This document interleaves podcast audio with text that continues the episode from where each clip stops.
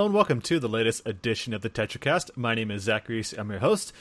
So, it's been kind of a crazy week. Uh, we've got a lot of news to get to, surprisingly, uh, considering it was typically uh, kind of a dead past few weeks. But in the past week, there's been a lot of really high profile game releases with a lot more coming up. But we've got a lot to get to. And with that, we got a lot of people here in this podcast it's kind of nuts actually. We got so many people here who wanted to participate. Usually it's hard to find at least two other people but we've got plenty. So first up we've got adam vitali hey it's me. Hey. And we got josh torres. Halloween's just around the corner. Can't believe it. We're almost there. Absolutely. I got james galizio. Hello spooky cast. Yes. Uh, we got chow min Wu coming back. What's up guys? It's been a while man. It's great to have you back and uh, we got oh my gosh, I, forgot your last name. I'm sorry. It's, we got Kazuma. Hashimoto. Hashimoto. Yes, I thought it was. I just didn't want to blurt it out because I've messed up last names a lot in this podcast. Uh, Josh knows. So yeah, it's we've got a full packed podcast here, and I'm Zach Reese, your host. Uh, I think I already said that, but I want to make sure. So that's six total people on this podcast. Uh, there's a reason for that because well, like I said, there's been some big releases this past week. Some this of the most anticipated games of the year. Yeah, it's an, one of the most insane weeks in gaming uh, ever. Uh, like you know, 2017 alone, but just thinking about you know gaming October the last like 10 years. Is, yeah, uh, especially. Yeah, it's God. crazy. Wow, landmark, landmark, uh, definitely week. Yeah, just uh, this past week we had Super Mario Odyssey, Wolfenstein 2, Assassin's Creed Origins, like three of the biggest releases everyone's just killing it. Uh, yeah, alongside the... other smaller releases too. Absolutely. So we're going to get to all that, but first, as we like to do before we get into the podcast, we like to talk about the games that we've been playing. So first up, James. Uh, I know you did. you've, you've, been playing a few uh, different games. Um, you covered a certain game for the site for us, Lost Dimension. Now, Adam, uh, was fortunate enough, I guess, uh, to cover that for us in the past. uh, I forget what platform that was for. Was it PS PS3 and PS3. Vita? Right? PS3, uh, yeah. Just PS3. Okay. Well, PS3 and Vita. Mm-hmm. Oh, that's right. A couple years okay. ago. So, uh, James, uh, you didn't seem to be too fond of the port job uh, of Lost oh, Dimension. Yeah. I was, was actually. I feel like I was one of the few people that really did enjoy the original Vita and PS3 release back in 2015. Was it? Yeah, 2015. I think it's it was more like I'm sorry to uh, cut you off. It's, it's more like I think it like Adam was like the outlier. It seemed like it, across the board, it seemed like people were okay with that game. Yeah. Oh. Anyway. So I played through the game on Vita for a review on TechRaptor back then. So I was pretty eager to see how the PC version would stack up. I was actually really hoping it would be good because I felt like this might be a good time for people that maybe missed it on consoles to have a chance to play it and it's just not a good port. Even outside of the performance issues I was having, like the only graphics options you have is resolution and whether or not you want to run it in the window or full screen. Okay, so um, uh, what what kind of game is Lost Dimension, and how graphically intensive is it? It's not very graphically intensive. It's kind of a tactical RPG, not unsimilar, um, not dissimilar to, I guess, Valkyr, um, Valkyria Chronicles. Just the big okay, thing about yeah. it is um, you don't have any like cover. You just have different skills that each of your character your uh, characters have, and they're basically uh, they have gifts. One can set things on fire. Another can control like magnetism, and the main character has telepathy. telepathy. So you have these um, kind of interesting combinations you can use um, do with different skills that you get throughout the game but the big thing with Lost Dimension is that there's also a traitor mechanic. So each time you ascend the floor of the tower, you get a new traitor in the in the group. And while you're doing missions, you'll you'll get these little visions at the very end of it, kind of giving you a clue on which characters in your party are suspicious. And then you need to uh, actually figure out which one is the traitor, so that when you when it comes time to judge your your team, you uh, take out the traitor so that you don't have that traitor fighting against you in the final boss battle. Okay. All right. So going back more more to the PC port side of it, uh, like so what kind of like average frame rates you're talking about? Obviously you have like a pretty good rig for yeah. PC gaming. I mean mine is a few years old, but it's definitely strong enough that it should be able to play a Vita yeah. port. So. Mm-hmm. Um, the thing that really confused me though the most is that the frame rate most of the time, well, it was just all over the place on my desktop. On my laptop, it was for the most part fine. It did have some like little pauses and some small frame rate dips, but my desktop, I just don't know what was going on with it. Like I'd see multiple enemies, and then all of a sudden, like, and I understand that Steam's uh, FPS gauge isn't very accurate, but it would go down to like 20 FPS, and I'm just Ooh. thinking, what the hell? This is a Yeah. 60 FPS game. And then I'd have Wait, was like, it was it 60 FPS on PS3? Uh, I don't know, but 60 FPS on PC. I think it got as fast as 60 FPS sometimes on PS3 and Vita, just not very often. And uh, like I said in my impressions, I was actually curious to see how the game ran on RPCS3. So I looked it up, and I mean, on a rig stronger than mine, granted, but like back in March, it was running what looked to be smoother on uh, RPCS3 than what I was experiencing on the PC port. I wouldn't be surprised. I haven't actually gone and checked because I really don't care that much to Mhm. actually confirm it. But I wouldn't be surprised if now um, today's RPCS3 runs the game better on my PC than the native PC port. And the Ghostlight Games was the one who did the PC Yeah. port, right? Have they announced any sort of fix or patches to the community? They haven't announced anything. I haven't really been paying too close of attention, but they haven't really said anything. I don't think. Uh, hopefully they get that patched up. That's that seems really weird. I mean, Yeah. I just don't understand because my laptop. I mean, it's a it's a strong laptop, but it's not. It's below the recommended specs, and it's running it mostly fine. But then my computer that's above the recommended specs, I, I just don't get it. And then there's just a straight port. There's no added features or anything besides you know There- basic graphics options. Slight, um, there's no PC graphics options. The only thing that's really updated is um, some of the aspects of the game, like the UI, are 1080p now. I think. Mm. So yeah, that's it. And there's no there's no like additional like DLC that it came with that like is bundled in or anything like that. I'm not sure if it comes with the DLC or not. Oh, is there DLC for it? That was uh yes, there was console? DLC on the uh, Vita and PS3 release. Okay, all right. That's typical of Ghostlight, though. They tend to be just straight ports. If you go back and look at reviews for other PC releases, it tends to just be, yeah, just a few options there. But for the most part, it's just supposed to open it up to another audience. For the that's that's essentially all it is. So it's not too surprising to hear about that. But clearly, it's unoptimized. Oh, that's a bummer. Yeah. Well, I guess I should talk about a better game then. I'm Mhm. not sure if I should. Uh, you know what? I'll talk about Tales of Berseria. Yeah. So Yeah. this is a bit embarrassing, but this, beside, um, despite writing for RPG site, being with you guys, I haven't really played any Tales of games. Like I had Tales of Hearts R on like Vita, and I played a little bit of it, but I wouldn't say I got very far at all. And uh, some of my friends called me up a few days ago and asked me, "Hey, do you want to hang out?" And then we ended up being like, "Hey, do you have any co-op games?" I was like, "No." Wait, there's one game I've um, game series I've always been interested in, and another one of my friends hasn't played Tales of, but knew that it had local co-op, so we were kind of interested in trying it out, and so we ended up going to a GameStop, like picking it up, and then played it with a few of my friends. took a while to get to co-op, but once we did, it was pretty interesting. Pretty interesting.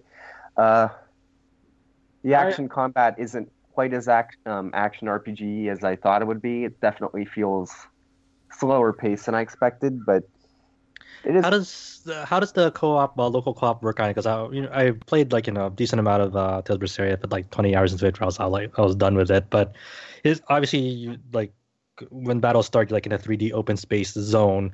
If you guys are you guys forced to stay in the same screen, or would like split off uh, Same perspectives?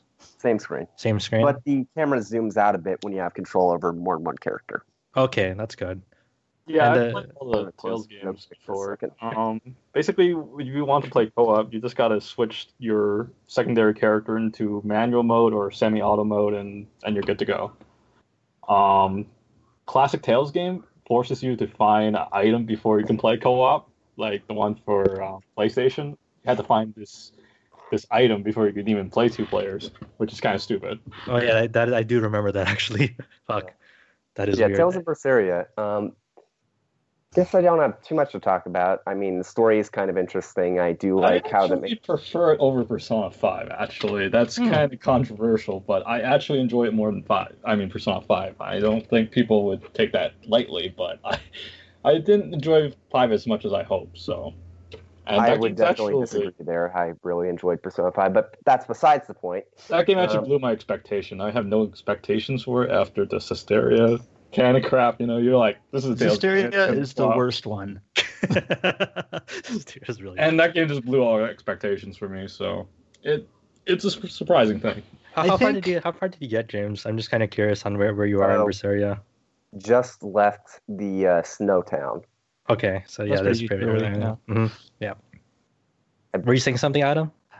So uh, Berseria is definitely um, after the Xillia games and Zestiria. The Xillia games were kind of like average, mediocre. Like they weren't terrible, but they weren't really any good. They're just kind of there.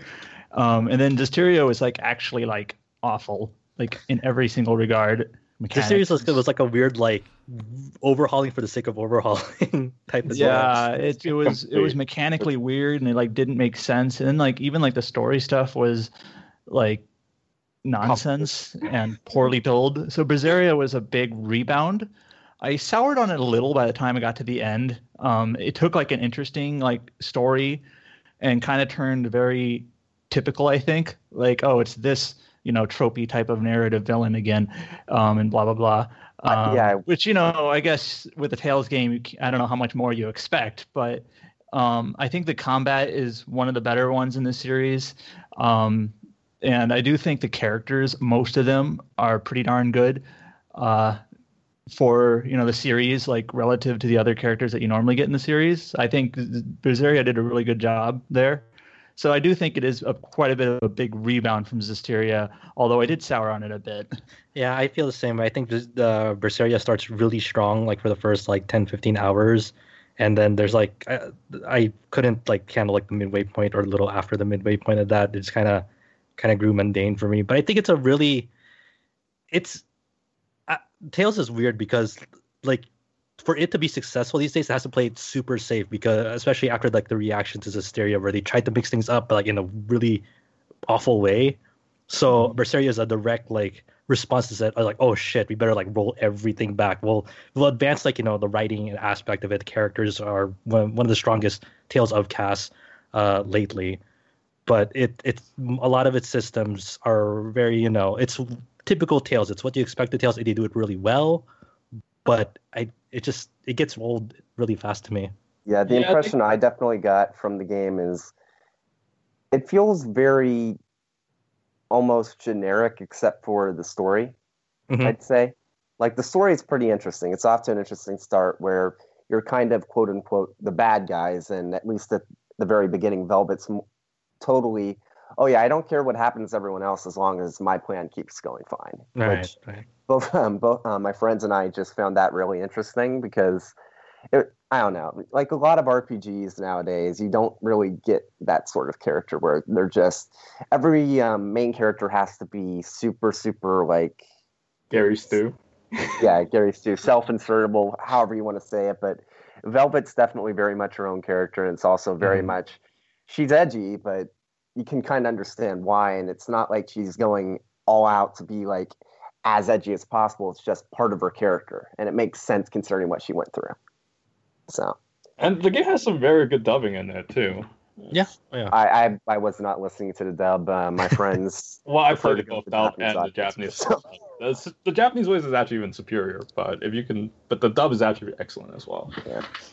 Um, besides that, though, not much I can really say about Berseria. Like I said, I only put like three and a half hours into it, so I just kind of Sure. scratched the surface. Cool. I Um, played so- most of them, so I think the best game, in my opinion, is the Tales of Destiny remake for the PS2. Then Uh, yeah, it's, it sucks that we never got that one because I heard some great things about that remake. that's how you do a remake. They basically turn Tales game into a freaking Guilty Gear, and it just like full blast the whole game. And it's Man, it's very interested. impressive. Yeah. uh, besides that, I've been playing Super Mario Odyssey, as I Me too. sure. I just got that in the mail, so and I still haven't beaten Cold Steel III yet. I'm kind of disappointed. God, I still need to beat Al before I can start Cold Steel. My backlog, it's killing me.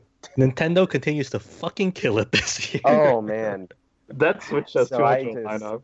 I just finished the Sand Kingdom, so I've gone through. Uh, I I won't really talk about too much about the uh, well, now we're on the podcast, and I'm sure. yeah, I, I mean, the, yeah. okay, the, the the basic setup of this is, hey, Bowser kidnaps Peach to get to he wants to like kind of force her into a wedding. So Mario's like, nah, and you're off to catch Bowser again, and you know, lay off Peach. What the fuck? yeah, Well, at least that explains the wedding amiibo, I guess. yeah. Uh, So I mean, uh, yeah, Gotta I just uh. I, I'm yeah, I'm about yeah, I just finished the Sand Kingdom earlier today too, so I'm right about where you're at. So you go ahead first, and then I'll, I'll follow up with you. Oh man. So I never actually played too much of Mario 64. I did play it, but my first Mario game was Sunshine on the GameCube. So a similar um, setup where it was sandbox and whatnot. Well, not really sandbox, but very much a collectathon. I did like Galaxy, but I thought it was a bit of a step back in some ways. And then 3D World, it's like I enjoyed it for what it was, but this is definitely kind of a return to form, if you will. And it's really interesting to see just how many different ideas they've managed to pack into this game. Like uh, the movement, like even if you if you don't want to capture anyone, it feels like you could get through the majority of the game just completely ignoring the capture mechanic if you're good enough with using the hat and uh, platforming that way. Because quickly people found out about this really neat trick where if you um, jump, throw the hat, dive at it, you can bounce off it, and then throw the hat again and dive a second time. And just with that combination, you can just completely destroy the game if you get good enough at it. Yeah, and if, if for people who don't know, like the big uh, thing about Odyssey is Mario gets this like kind of sentient hat now, uh, where he throws the uh, the name's Cappy, throws it at like random creatures like a T Rex, for example, and can like kind of possess them and take control of them uh, to do uh, neat things with the environment. Like with Bullet Bills, there will be like uh, uh, sections where like there's like no platform, so you have to like possess that and like kind of traverse around using that uh, Bullet Bill. Uh, So- to- So with Was- this game, it set the expectations so high. I I would think. Do you think there will be another Mario game that would after yeah this? okay so th- there's a weird thing right Well, breath of the wild is such a big big like departure of what we know as zelda these days mario odyssey kind of it goes in the opposite direction where it's like it's such a really great refinement and like advancement of 3d mario games. Like it's a it's a celebration of like the whole mario series. You have like uh these very like he has costumes that are like reference like very very niche things in that uh, universe way back when.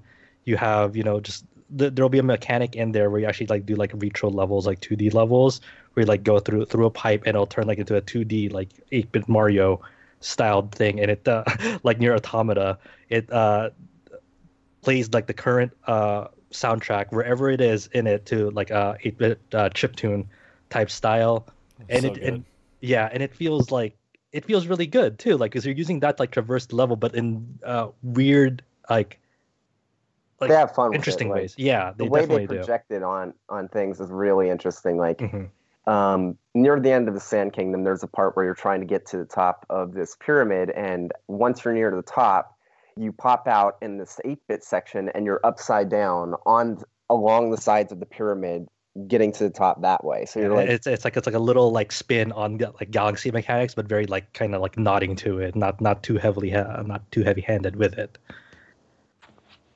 I think like uh, this is shaping up to be like you know might be one of my favorite 3D Mario games. Like uh, I I played 64. I love yeah. Yeah, It- I really love the I love 64. Um, I played a little bit of Sunshine, and like I tricked myself into liking Sunshine until like until after 20 minutes after I beat it, and I was like uh, thinking about it after I beat it. I was like, this is actually I did not like a lot of it. um, I think my prior to this, my favorite 3D Mario games, probably the first Galaxy. Because, while Galaxy 2 is really really good, Yeah. it, it, it refines a lot of things that like you know Galaxy One establishes, and I'm like I'm, I'm always uh, up for like new innovative like things more so than like their sequels. Which is I, I love Galaxy Two, but Galaxy like really made like a good first impression. It's like wow, this is definitely how you modernize uh, one of these games. And Odyssey just you know I, I don't think we really count like uh, 3D Mario Land and World. Like I played some of those. Uh, too. I played a little bit of Land, but uh, with World, I co-opted the whole thing with my nephew, and that was that was a blast. That was a fantastic game. Yeah, for what they were, like those games were great. Just they weren't really 3D Mario. They were Yeah. top-down 2D Mario.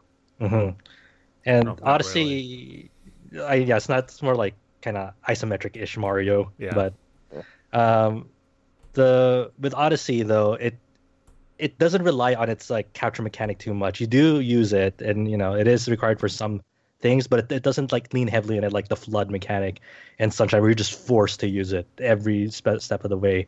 Yeah, Mario feels great to control on the uh, on the Switch. Uh, very responsive.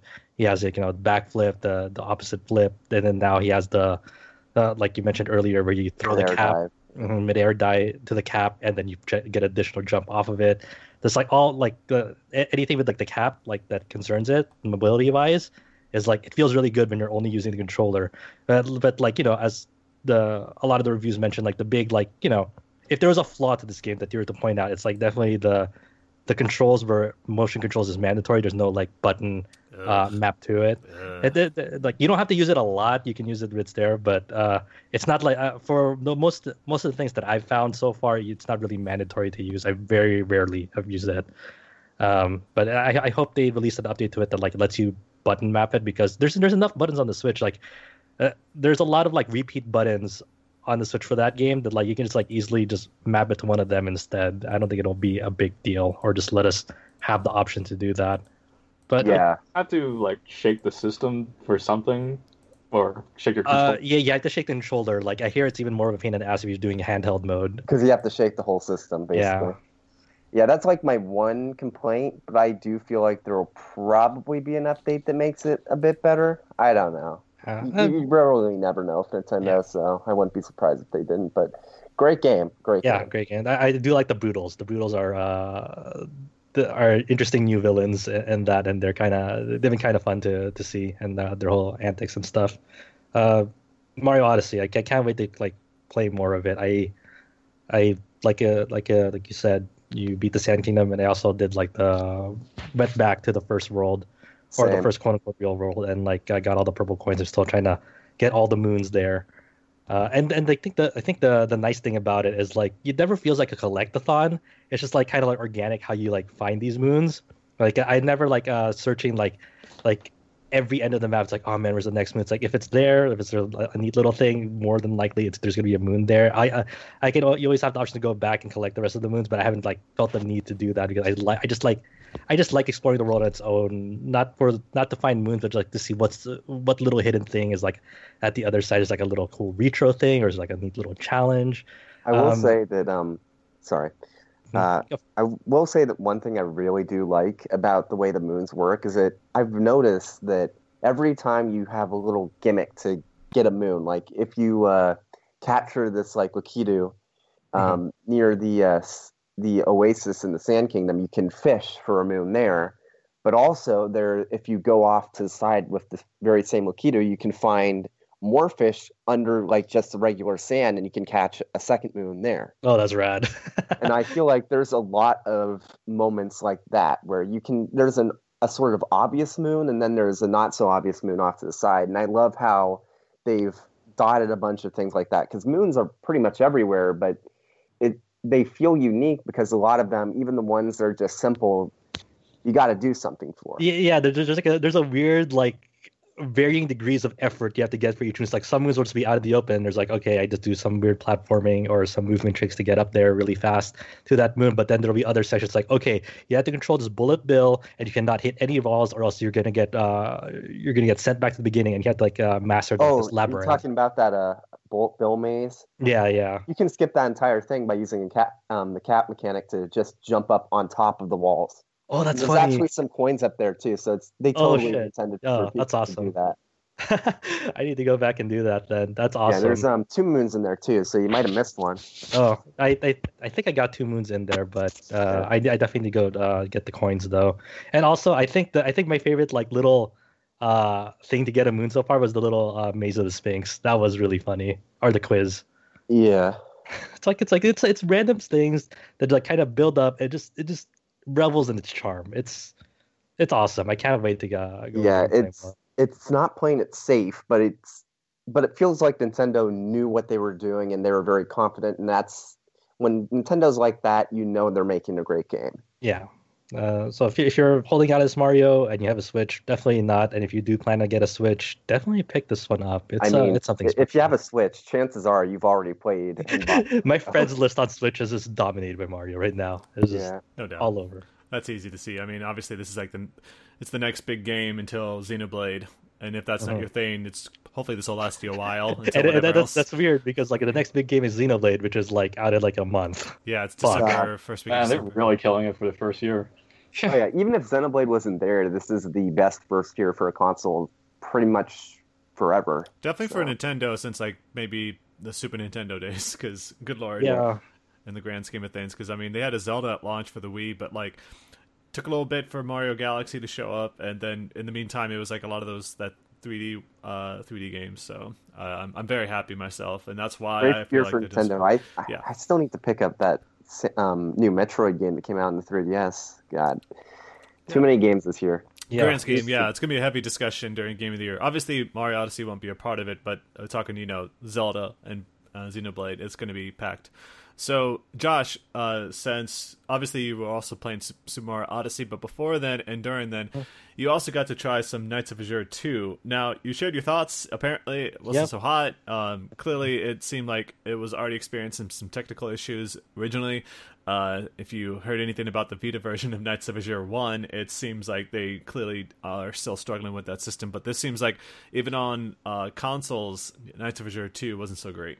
Yeah, I'm, I'm, I was surprised at the performance of the the PlayStation 4 version of Nights of Azure 2. It's uh, it's a big step back from one in terms of technical performance. Uh, like the the first one was able to like you know it reached 60, it could stabilize there for a little bit, but you know it would often dip to 30, but it didn't it didn't feel awful to play. You know, Sure, Like, sure. uh, Didn't get in the way. I, I Uh, never played the first one, but I'm playing the second one, and every time there's like a cutscene, it sounds like the PlayStation's gonna explode. It's like the fans like Yeah, uh, extra I- hard. You know? I I'm baffled that like it can it can reach like 30 max on uh PS4, but it'll often dip into like 20 like 15 to 20 FPS like on bigger encounters. Oof. And, and it's like it stutters too and like when it's stuttering that much and it's an action game like your buttons just feel ba- awful to press because there's like an input delay when you try to do a dash in the middle of a combo uh in Oh. that frame rate it uh, comes out delayed it just it's baffling. And I, I saw i saw a little bit of the steam reviews on the the pc version. That seems to run 60 just fine.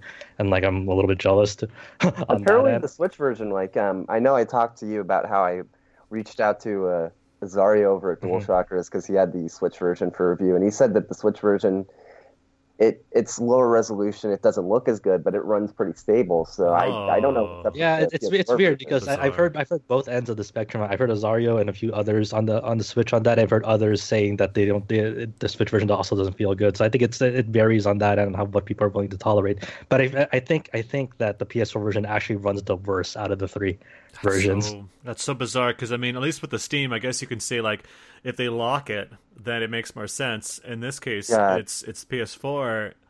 And there's a Vita version of this in Japan. I want to see how that runs. Oh my or, like, gosh, garbage yeah. like the first one, I'm sure, right? uh, No, but uh, apparently the first one on Vita, um, when people hacked their Vitas and like overclocked it manually, it actually ran pretty stably. So I don't Go know. figure, right? They made this Vita run better than it normally does. That's how it worked. God. uh reminds me of the psp hacking days and all Yeah, that totally. stuff too You could overclock the PSP. That was fun. that was interesting to do because that would actually, yeah, you would see those improvements as well. So I get that. It's a major overclock too, because like didn't it run normally at like 222 megahertz, and then the overclock was 333, so it was like a 50 That sounds percent. It was a big boost. Yeah, I remember that. But Kni- Nights of Azure 2, like beyond like you know the technical performance woes, uh, it it feels like a worse game because they did so many they re they overhauled a lot of the systems in the game. So the the first uh, thing uh, to mention is uh, in Nights of Azure One, you had uh, four little minions called Servans uh, with you, and that was a, that was one of like the coolest things about it to me because they were all unique. They had like different four different classes of Servans, and you know it was it was kind of like Overlord where like you do some of the fighting, but a lot of the heavy lifting is your Servans. So uh, you can like mix and match different strategies with them and kind of uh, combine their abilities.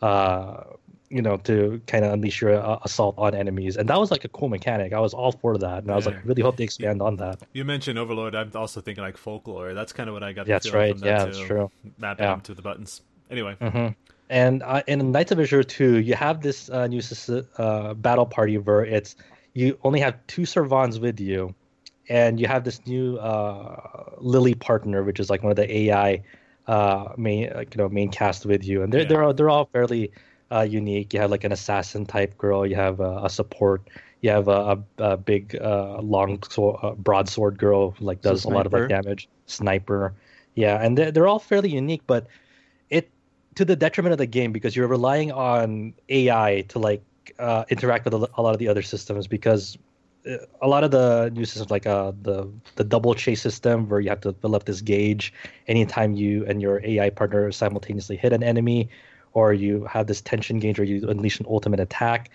uh, they, these all depend on like how well your AI is functioning with you but the the AI behavior in that game is very inconsistent. You know sometimes they, sometimes they'll be doing their job you know sometimes they'll be actually attacking the things with you at like at a good good pace. Uh other times they'll just like they'll get like get glitched into the environment like sometimes like a treasure chest or like a barrel will like be in their way and they're trying to run to the enemy but they're that's in the way and, and the the ai path uh, can't compensate for that. So they just like endlessly run into that. I was i was like watching for like a good 30 seconds or just them just like running into it it's like okay that's awesome um and it, it just feels bad that you have to rely on that because your your main character can clean house if you get like enough uh, level her up enough and like stack on like attack plus upgrades, which is actually what I was doing.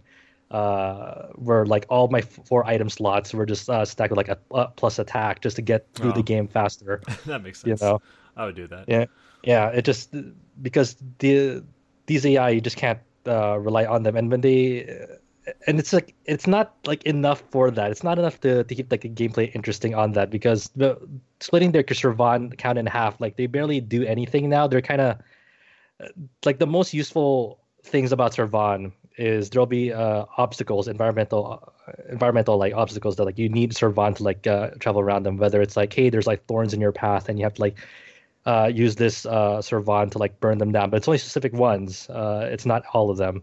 Or like there's this uh, high platform that you need like this butterfly Servan to like lift you up and get up there, and it it all depends on it. Like when you select the stage, it gives you no indication of like which like recommended servant should be with you because you might have like obstacles like that. Uh, so it all if you don't have them in your party, you're screwed. You have to like spend another uh, trip there, and that actually works against you because now in Nights of Azure 2, it like you had this new time management mechanic. Like in the first one, you had 15 minutes per stage, uh, original like as a baseline to get through them, and that was never a big deal. Like because you you got through enemies at like a, a fair pace. In- Nights of Azure 2, you start a baseline on 10 minutes, which feels very limiting, but you can, as you level up, it'll add on more time along with more things in the skill tree to, you know, uh, boost that up. And that became uh, a non-issue. But then there's another time management mechanic in terms of like the moon phases. So in this game, uh, it, it's weird because the plot in this game is very identical to the first game. You just mix around some some uh, terminology and names, and you basically have the plot of the same uh, first game, which is Same plot, different characters. yeah, exactly. You have this, uh, you know, agent from the Curia organization once again, who has to escort their her childhood friend once again to this uh, new, uh, you know, to stop this new uh, antagonist, the Moon Queen, from plunging the world into the eternal night, which is much, the you know, uh, similar to how uh, what was her name, Uh, Ar- Arnice in the first, yeah, Arnice in the first game uh, who has to bring her childhood friend or sacrifice her friend uh, Lili- Lilius or whatever to stop the Night Lord from plunging the world into eternal night. So same thing here, and you have but the but the Moon Queen Queen this time is like every time you uh, let time progress in this game, uh, phases of the moon will go uh, will go away. And if you let ever let the game go into a new moon, it's game over from there. You have to like boot up like a earlier save or restart the whole chapter. It just feels bad because every chapter you know that there's a very limited amount of things you do because every time you return from a trip into the hotel, no matter if you had time remaining, if you had like 10 minutes remaining even, uh, by the time you go back to your hotel headquarters from a stage, you cannot go back out. You have to go to sleep uh, and let time progress, and that uh, that feels awful. So in in order to like maximize each trip every night, you have to go kill enemies and loot the whole stage just to like get, just just get like a like maximize the amount of things you get out of it That, experience that kind of money and like the the bo- the affinity bonds with your uh the lily partners go, not, go for not that quite the same, but that actually reminds me of like Final Fantasy Type Zero, where every time you went Oh. back to the academy, like it would basically jump to the next part of the day. Mhm. So I remember like just basically, all right, I'm gonna leave the academy and then I'm gonna do as much as I possibly can without returning, even if it's kind of silly. Like explore as much as you possibly can before Yep. returning. Yep. You're gonna just in order to be efficient, you know. Yeah. Um. So and it was just it kind of felt tedious, and I imagine based on your review, it kind of felt tedious here too. yeah it, it feels tedious because like everything the, all, the game reinforces the the whole idea of the tediousness on top of that you have like quests that like uh, will ask you to kill a certain amount of enemies and then there'll be, be several points where like okay you completed this quest for this area we'll have a new quest that asks you to go back to the same area to defeat different enemies and that was the only way for that quest to unlock and that just feels awful because like oh i have to go explore that same area again here out the same enemies again uh, just to get a, get this quest out of the way that only unlocked after clearing Yeah. out this quest. so you kind of feel like you have to do it yeah, know, uh, twice or more. exactly. And, and there's not a lot of environments, like maybe four to five, maybe six environments in this game, and they're, they're all pretty small. Uh, the the level design isn't that interesting. There are it just I, I'm I'm sad that like you know that this is the route that they chose to take for this game. It's a just overall just a huge disappointment compared to the first one. And I hope you know if they ever decide to make a sequel, again here I am left thinking like hopefully they nail it in, in the sequel. You know like th- there's still like potential in this. Yeah, I, I remember when you reviewed the first game. I think you gave it like a five or a six, and you're basically. I remember your review was basically, you know, there's a foundation here, and maybe they can improve on it, and then they, go the that. opposite direction. Yeah. And even then, I know your review was pretty scathing. Um, you gave it a four, and we got some angry comments because we always do whenever we score something low. And even then, you weren't the lowest one. I saw like another site gave it something like a two. But uh, you know, I guess it just goes to show that this game seems to have some issues that people are noticing. Yeah. both, both like uh, performance and some design things. So the, the only thing that Gust really doubled down on, which is uh, which is like you know good about this game, is like uh, the the characters, the main cast, uh, in it. Like there's a lot of it doubles down on uh, you know an all female cast, um, and they, they took away all the dudes from the first game. Like there's like no dude in sight in this game, may, uh, aside from like maybe some male servants. You know, you do have like some moments like flirtation. Like there's like a pool, swimming pool in the hotel, and they always uh, set up some reason of why this person has to go to the pool just for for them to unlock like a bathing suit costume that you can use if you want. But uh, you know, it, it, it there's some nice interactions there, and you can choose to like you know learn more about characters the more you use them.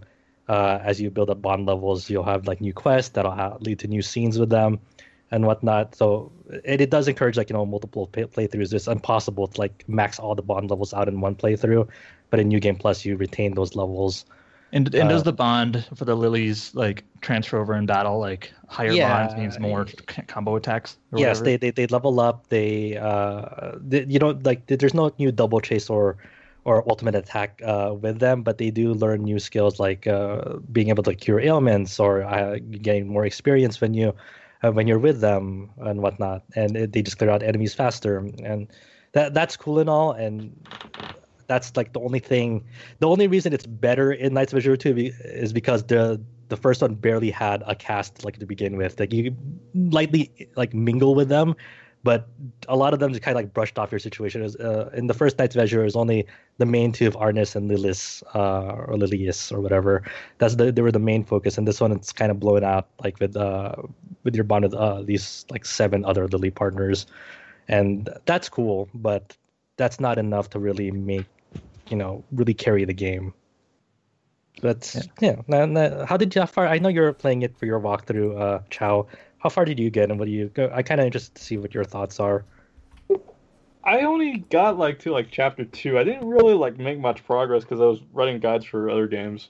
Mhm. But I, you know, I expected more because the game went to like several delays for development. It went for like development hell. It's like it was supposed to come out like was it like a year ago? I think uh, I think it was originally set to release in Japan like December 2016, and it didn't release until like like September this year. So yeah, more than it, a it, was only it was only planned for PS4 Vita upon like initial announcement, and they uh, they added a, a Switch yeah. uh, version later on in development, and who knows, like you know what happened behind the scenes. That I just, I don't know. I uh, it's cool if people enjoy it, but uh, for me, this isn't uh, this isn't enough. Uh, the, I need.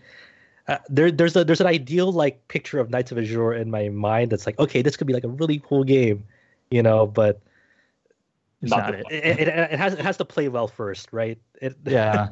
Well, I heard there was like a rumor that they said there there was like some staff changes midway. Like they said they have like the people that designed the Warrior games or the Musou games or whatever you like to call them, and there was like a development shift about midway. So there was yeah, like a and, uh, yeah, and I think I think uh, there there are some good Warriors games out there that like really nail you know the that kind of style of combat. I wouldn't be opposed to that uh, in this kind of game, but it feels too limiting as is, uh, especially with the with the Servan thing. It, it just nailed the technical performance first and foremost, and kind of like don't be afraid to like give your players a lot more options and freedom to like you know and and ha- build a game that like encourages exploring new areas right because uh, every time you uh, get a new chapter in this game you're bombarded with quests that say hey you know kill this like amount of like monsters in this like the, the first or second area that you visited even though you're like maybe five chapters in you're like why the fuck am i doing this again I don't think they have too much like faith in the audience because as soon as you boot up the game for the first time, it asks you do you want to play on easy mode because it's recommended for first time action players. Yeah, yeah. I mean, oh, once again, I, here I am left with. Hopefully, they nail it the third time. Third time's the charm, right? Yeah, Hopefully. third time is Yeah. charm. So yeah, I mean that that's kind of my brief thoughts on like Nights of Azure 2. Go read up the the review on the site uh, for you know. Uh, it, I clearly clearly spell out you know what I didn't like about this game, and uh, I, I gave it a fair shot. You know, I, I really wanted to like this game. Uh, I I think I, I always like it when developers like Gust and like you know this uh, middle classic you know ja- Japanese developers like kind of like on the niche end like kind of try their hand at like new IPs. That's really interesting to me because. Uh, I, I Rather don't than, like rather the- than Gust just being the Atelier yeah, studio. Yeah, yeah. Uh, So, fair enough. I, I, I'm, I'm always, I'm always just like, okay, you have a lot of talent there. Try out new things, and I want to see what that uh, looks like for your end. For Well, sure. let's switch gears then from a game that was technically improficient to one that was apparently technologically advanced and was able to achieve a crazy amount of scale. Destiny 2. I Yeah. we were you spread that picture on Twitter, of course, about someone trying to get that uh, game running on a Surface Pro 2. Uh, but apparently, yeah, you can go all the way to like the the highest resolution down to as more as like you know a tiny little box, almost like it was the old Doom engine or something like that. That's impressive. Uh, the game is overall seems very impressive.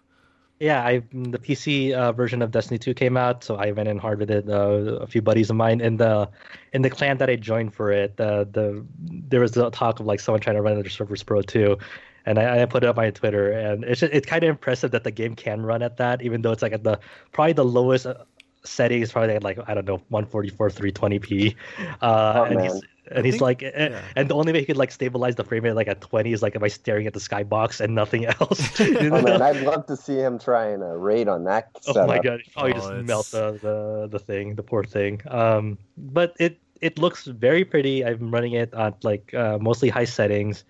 Uh, on my on my end, I'm running on a 970 1080 uh, setup, and I just actually beat the campaign like uh, about an hour ago or so. We just kind of rushed that campaign to get the good stuff. And the funny thing about the campaign is, uh, no no story spoilers, of course. I didn't. Uh, the, uh, the story is very unimpressive. Uh, that's what I think of it. It's kind of whatever. I thought Um, the uh, final few uh, missions on the campaign were actually pretty good. But that's just me. Um, my friend, my friend, I just like kind of not breeze through it because we're like at the, the like maybe ten or twenty below the recommended light level, but it just kind of it's kind of like uh, he he played Destiny before I did it. This is the first time I was like, okay, whatever. This is kind of it, it's it's kind of like uh, the Diablo effect, right? Of like there's like these big uh, story moments of Diablo, but it's kind of like misses the mark for me. It's like okay, this is kind of a cool thing. Like the surrounding environments look really nice and pretty, but the actual like mechanics uh, during those fights are kind of more of the same, just um, added on like reinforcements and stuff. I, I didn't think too much of them, but I, I can see why people would like them.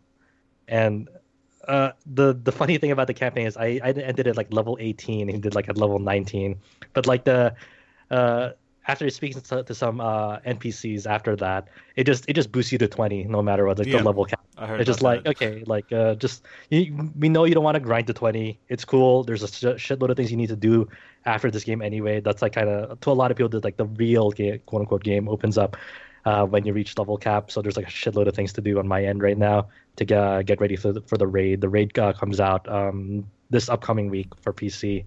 And I don't think any new content for that game comes out till like actually December for both consoles and PCs. But uh, the the performance on it has been awesome for me. I've been running it at stable, you know, uh, like around mm, I want to say 90 to 120, uh, but I I VSync it down to 60 just to you know uh, prevent you know uh, tearing and whatnot. And it it looks nice. Uh, I've been having a lot of fun. The, the gunplay looks great. I made a hunter uh, who's uh, an arc strider right now. Who so the super ability on that is like getting out like a big ass spear or pole and just wrecking shit. Uh, it feels very gratifying. Um, but I want to see what the other subclass does. I don't like the fiery revolver one on Hunter. It kind of feels lackluster. But I, I don't know what the other subclass is. And it, you know, it's more Destiny. Uh, feels good. Uh, looks good. Uh, not much more to say on it. It is my first time with Destiny, so I've been having I've been having a blast, like just seeing it through a, a newcomer's eyes. There's a lot of uh, cool things in there. So it's your first step with Destiny. Nice. Yep. That's good. That's good because I've been thinking about playing as well. Like I've only played a little bit of the first one. I played the uh, the beta, whatever it was, for Destiny Two when that was out, and so I've been hearing a lot of really good things about it, and it's got a lot of yeah. nice appeals. I, I guess it is worth mentioning. Uh, the nice thing about PC is getting through the menus with the with the mouse is very fast. Uh, I, I heard a lot of people saying that the, the UI improvements just just using a keyboard and mouse on it to help uh, improve their experience with the game. And two, there was this whole thing at uh, launch time that I think it's starting to smoothen out, or the it's a developing story where there was like some bans uh, going around from uh, Bungie of people uh, who had like Discord or the Discord overlay up, or they had like shadow play running and whatnot, and saying uh, did, like it just like instantly banned them if they had them those running. Uh, Oh. I think I, I don't know. It's not really a hoax because I, I know some people who I trust who did uh, get that, but uh, Bungie unbanned them the next day. Uh, and they released a statement saying like uh, at release they only banned like 400 people uh, you know who like uh, were kind of like it was like legitimate because like these people were trying to run like you know maybe cheat engines and whatnot alongside it and that would break the whole you know server side thing of the game. Um, and uh, but then they also retracted more bans uh, the following day saying okay we're trying to like reevaluate our banning process we did uh, you know realize that like our methodol- methodology is like kind of flawed in this so the that's that, that seems to be like you know easing up now Yeah, it tells you Uh, all you need to know that yeah. they said, "Oh yeah, we're uh, we're uh, reversing some of these bans," and they don't say why, and they don't really um, go into detail about what happened because they messed up. Yeah, it's a. at least they're they're very speedy on that. It's, it's still kind of fucked up that like that even happened in the first place, but hopefully you know that um, the hopefully that kind of smooths out uh, as time goes on. Uh, on my end, I've been using Discord alongside of this, not the overlay, but that's been fine. I haven't been banned yet. Uh, for just like talking with my friends uh, on that because in the in the PC in the PC version there's no chatting with strangers like public chat uh, they're kind of testing that out, saying, "Hey, you can only uh, chat with like your fire team or clan, I think, but no like public uh, chat in that game, no public text chat and whatnot." Um, yeah, Sounds like a fantastic experience. That's that's the game. Obviously, it's it's only just starting off. It only came out on PC, as you said recently, consoles a month ago. So apparently, it's got a lot uh, left in it, and it's good that it's starting at such a strong base. So I'm excited to hear more about that. I'm sure you'll share more of your thoughts as Yeah. more content comes out. So Kazuma, you've been quiet. You still here? Um, yeah, you are. yeah, yeah, of course I'm still here. Of course, you're still here. So I want to talk about a certain game uh, that the infamous Kazuma, the infamous Kazuma. public target number one. Oh, well, let's not talk about the comments anymore, guys. I don't want to deal with that shit. Uh, but uh, Yeah. so, Assassin's Creed Origins. Now, this is a game that Ubisoft has been building up as an action RPG entry. Uh, it's been kind of nice. Uh, just before we get started on that, just nice that Ubisoft is sort of embracing more of the genre with like the Division.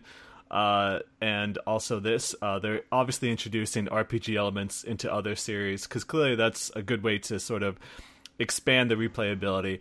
But with Yeah, Assassin's let me just jump in and say, like, Maybe. Assassin's Creed is a, a series we haven't historically covered, yes, but we kind of decided we should jump in with Origins because they were really pushing like RPG elements like levels and stats and things like that that, that weren't in there before. Yeah, and, and we've covered games that are not as RPG heavy as Origins, even if it's uh, Yeah. very light in the grand scheme.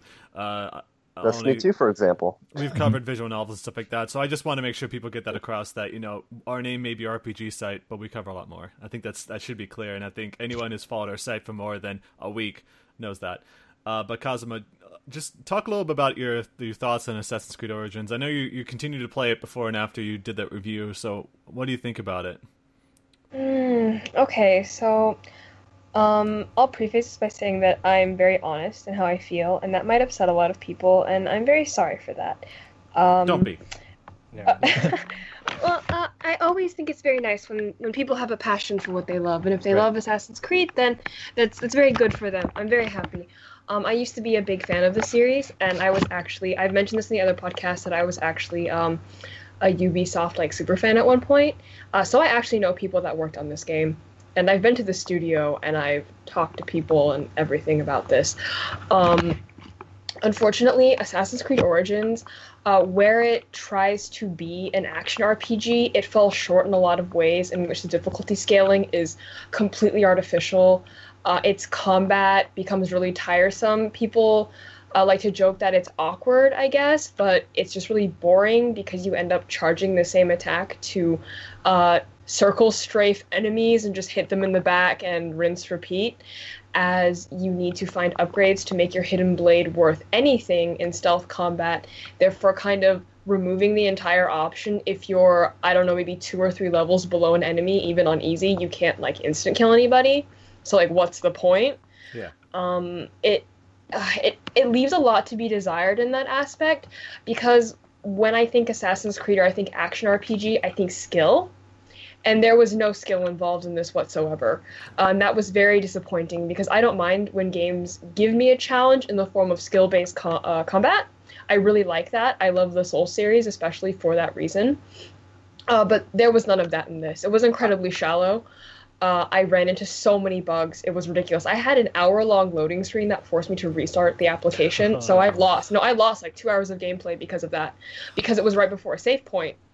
So I had to restart that segment twice because this happened twice. Oh my god. Talking about the difficulty, I remember in your review saying that like if you were to wander a bit and run into enemies that were like a higher level, like even just a couple higher levels higher than you, it was basically pointless to even try because the stat difference was just is that is that what you kind of meant where like there's no skill involved it's just whether or not you have the stats Yes, and that includes upgrading your weapons or finding weapons. And what really annoyed me is that, okay, so the copy that we got for review came with the deluxe edition items. So you get a legendary sword, right? And there are three different types of tiers for items there's legendary, rare, and normal, and they're all color indicated with gold, purple, and blue.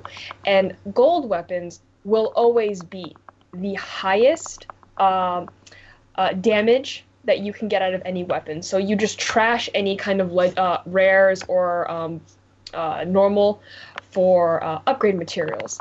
Uh, so they want you to have pre-ordered the game to get one of the best weapons available in the game Mm. by essentially uh, essentially spending real money to uh, to work with this system that they've put in place for uh, level grinding, I guess. Um, or you can use Helix points to get legendary items, which you can get like via the in-game currency and everything.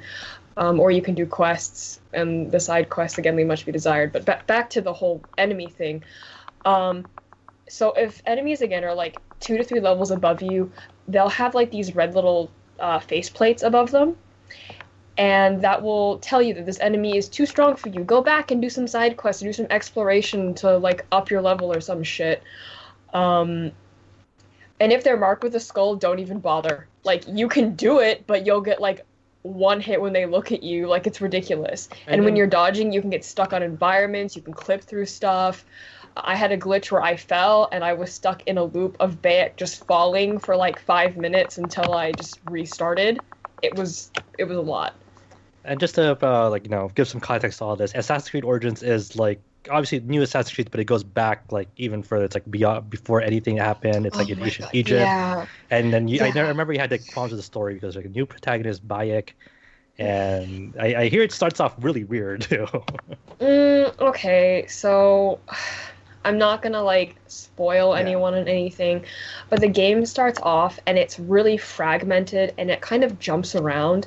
And you know how they have those, and I'm not gonna say this right, and someone's gonna crucify me for this, but the uh, Requiat and, and Pache or whatever, Yeah, the scene yeah, where you like kill the Pache. enemy and you lay them to rest.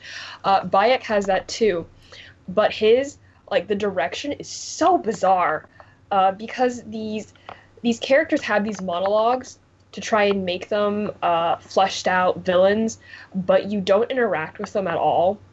And if you do, it's incredibly shallow, and they kind of vaguely explain their motive while the camera's jumping around and Bayek screaming at stuff and just being like a big angry guy. Yeah, no, there's there's literally one scene where it like has like seven or eight different cuts.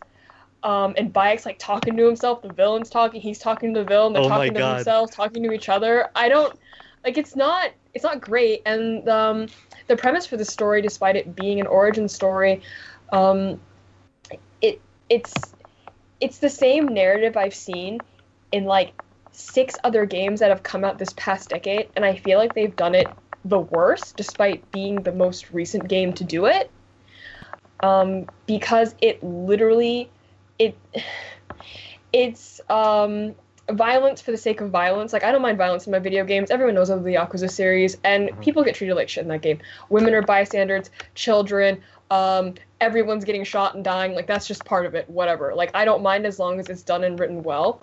But this was was pretty um pretty bad. I rolled my eyes a couple of times. Like again, I don't want to like seem that I really hate this game because I don't. I just have a lot of problems with it because it could have been so much more. Mhm. Um, its potential wasn't fully met through its narrative because of how unfortunately shallow it was There, and there was how uh, there was heightened expectations for this Assassin's Creed, like you know, compared to uh, previous ones. Because this one had like a two-year development cycle. They actually took a year off the Assassin's Creed series. Well, they always have two-year development cycles. This Yeah. one just had Yeah. a three-year or something. Oh yeah, I mean, I, Yeah. well, that- I'm sorry, not, not not development cycle, but I mean uh, release window.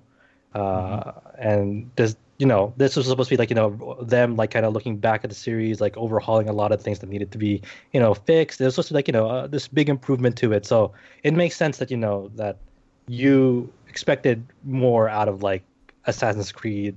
Like this was supposed to be like the, a new beginning for it because they can kind of been dragging on and on and on yearly prior. Mm, it's not that I expected a lot out of it. I expect uh, a higher level of quality to be met with narratives Mhm. when you compare it to other AAA titles that are coming out internationally. Um, so, like, you have games that we've talked about, like uh, Life is Strange, amazing, compelling narratives. Uh, the Yakuza series, again, great narrative. Um, the Soul series, vague but still interesting narrative when pieced together. And unfortunately, Assassin's Creed feels like it's stuck in the past with its writing. Uh, and that was a, a, a big problem because while it tries to um,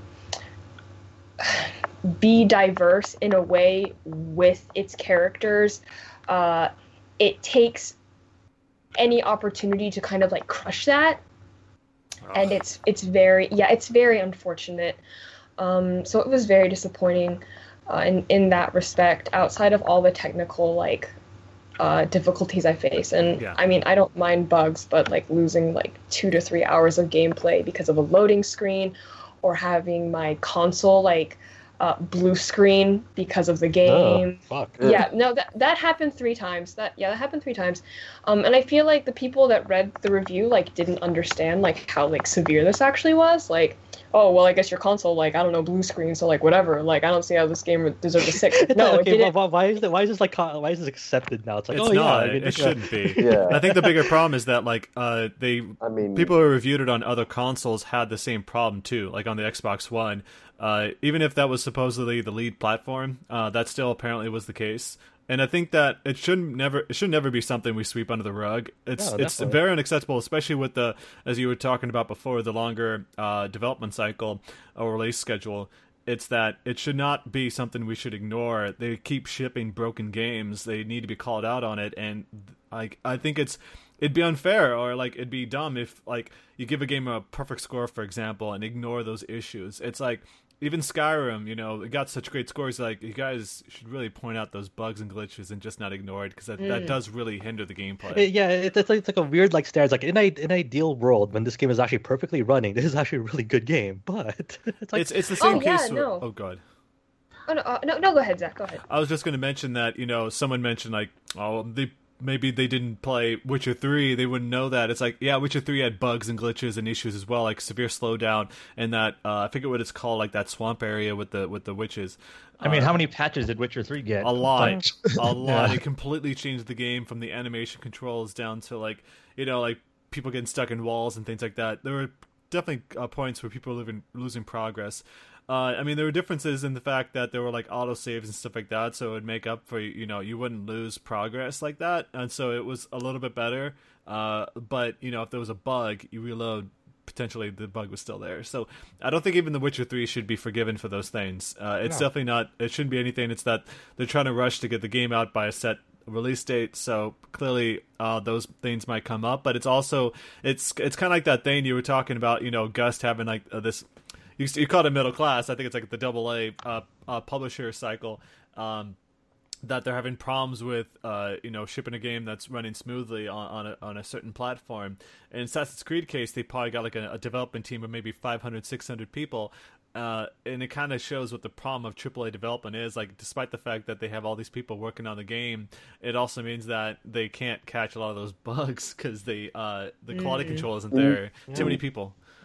One thing I'm wondering about though is um, the last Assassin's Creed that released didn't come out like when the PlayStation 4 Pro and the Xbox One X were No, really Syndicate. things. Yeah, Syndicate no. was before then. So I think maybe part of the problem was okay. So they decided they were going to revisit like the um, the series. They were going to try and remake some things. So they were like, okay, we'll add another year onto development there. And while they were doing that, then all of a sudden they they had to uh, work on extra versions of the game for Xbox One X and PS4 Pro. I'm wondering if maybe that kind of caught them off guard, and that's why there were so many bugs. Uh, I mean, no, because that's that's happened before. Obviously, right? It was before the, with the other platforms, and also, I mean, it wouldn't be the first time they've released because.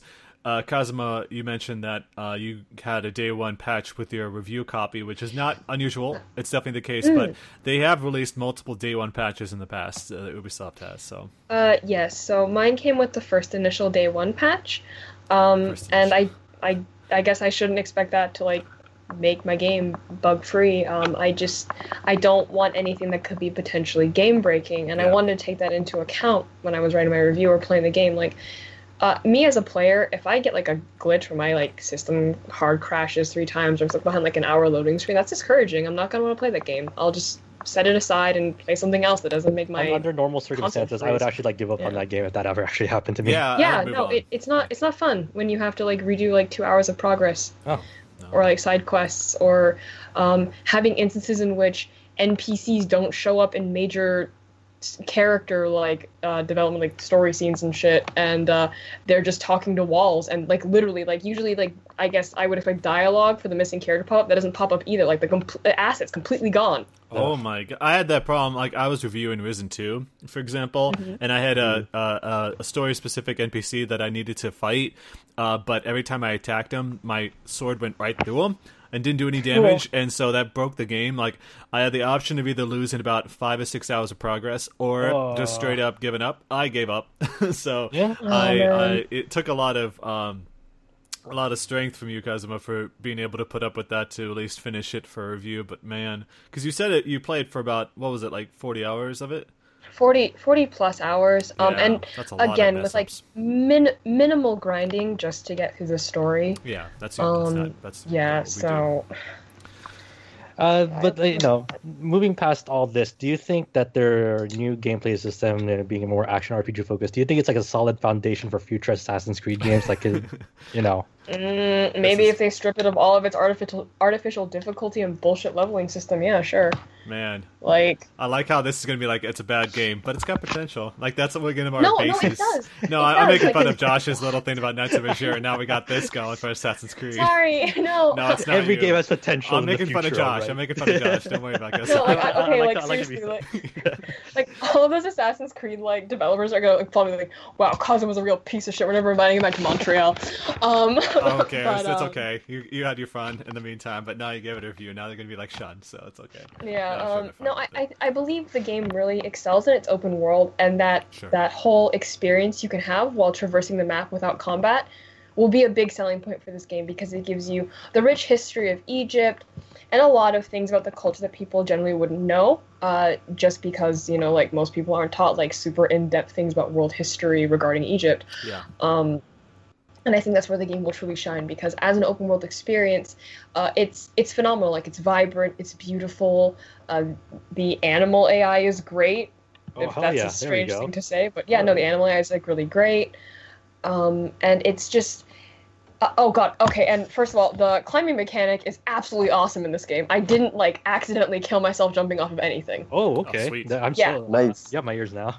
Yeah. Okay. So that that's been completely fixed. So that that's great. Like, that's really good.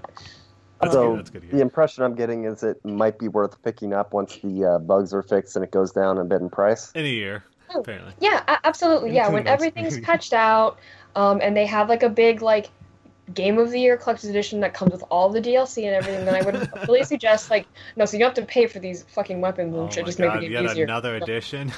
Yeah. Yeah, like, It's like that and Shadow of War, like the billion editions. Oh my gosh. Yeah. I- I'm thinking. But as of right now, $20 the uh, best yeah. Assassin's Creed is still Black Flag. Uh, a Syndicate was I pretty say good. Brotherhood. Yeah. I- Oh, Brotherhood. Wow. Okay. I mean, I would I would say like it was like that, Black Flag, and, and Syndicate are the three, right? That's Um, I, I- I'll be I'll be that guy who says, "Nah, man, original Assassin's Creed. That's where it's." Oh at." yeah, Altair is very good. Um, I feel like the writing, really. the narratives for the original games are much better when they had the actual like creator of the series still working on them through like one Yeah. and like halfway through Brotherhood. The stories were great, and I feel like as the series has progressed, the stories have gotten significantly weaker, um, especially with Syndicate. Uh, because some characters introduced for maybe five seconds and then they're pushed aside, and that's very similar in Origins. You'll meet important story characters and they'll either be pushed aside or killed, like in maybe three minutes. nice. Um, yeah, it's unfortunate, but it it feels like Assassin's Creed is focusing more on its technological advancement and more of its gameplay than more of its narrative. So if people are willing to overlook a really weak and stale narrative for an open world experience, then yes, like this is for you. Like if you like Skyrim, and I'm not saying Skyrim is like that story, but if you like Skyrim, you just want to exist in a, a beautiful environment, like buy it, get it, and like support the team, please. Like I'm begging you. Um, It's kind of But- funny uh, you mentioned about uh, the original creator of uh, Assassin's Creed. Um, I forget if Jade Raymond was actually part of like. I mean, she was there. I think it's close to the beginning, right? But now that Mm-hmm. Visceral Studios is shut down and she was the GM of the studio, uh, I wonder if she'll go back to making Assassin's Creed at this point. I wonder. Mm, you know what? We'll talk about that after this podcast is over. I'm not going to say anything about that. okay, sure. Oh, you know so. Okay. All right, all right, all right. Yeah. We'll talk about Okay. that. I just wonder if that was something with. Okay. So yeah, I mean, Assassin's Creed Origins, like I mentioned, we have a review up on the site. Of course, we also have reviews for Nights of Azure 2, uh, Destiny 2, uh, via James. He actually did the review for that game. Uh, and Tears of Bessarion, Lost Dimension. We got all those articles up on the site. Let's move on to Adam, though, because you've been playing some Summon Night 6. Does that uh, game Yep. actually exist now? Yes, it exists. In Oh a my few days, it'll be in your hands, maybe. Like, if you plan on buying it. I don't know if you want it yet. Uh, What's your Feels like feelings on that? ago. Yeah, it, it, I mean, it, it was announced like. Okay, so ago. some Anyway. background since this is a pretty niche game. Um, so Summon Night is a Japanese SRPG series, Yes. and most of the games, especially in the mainline series of it, are not localized.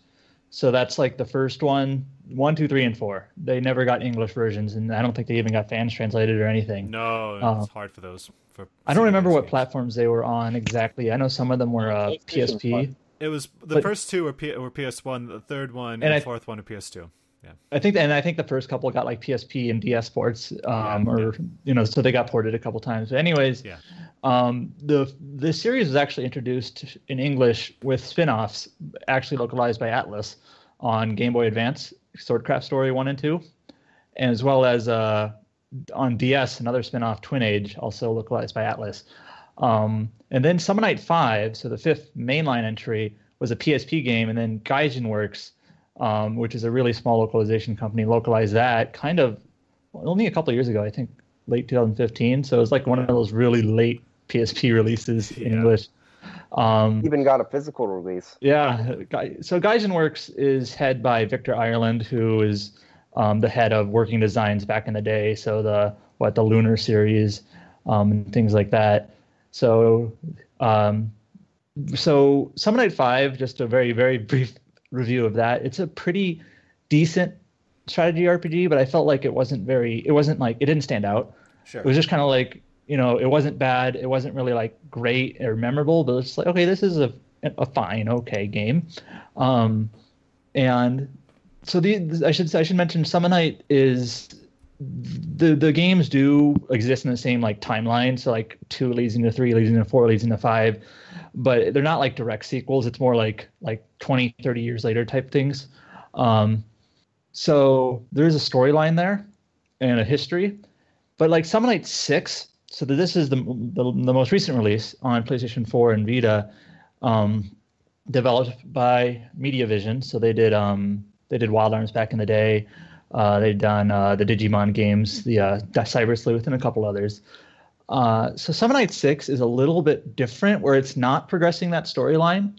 Instead, what it is, it's it's more like a it's more like a Summon Night, like uh, kind of like a festival game where all all the characters from all the rest of the games, kind of through wibbly wobbly timey wimey stuff, kind of end up in one place and so it's a little bit weird, especially for for a series that's not hasn't doesn't have a really great localization history. That now there's a bunch of characters. And by a bunch, I mean a, a bunch. Like I think it's like around like 40 or 50 um, characters from all these games, kind of all meshed together.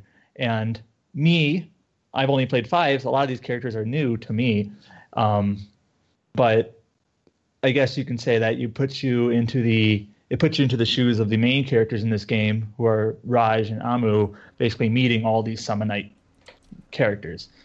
So, what Summon Night Six is is it basically is a self-contained story that all these characters are kind of like put on this mysterious world. And this is going to sound kind of blunt, but this is literally the background to it. So there's this world called Fallujah, and the characters Raj and Amu live in this world. They're the only people who live in this world. Nobody else.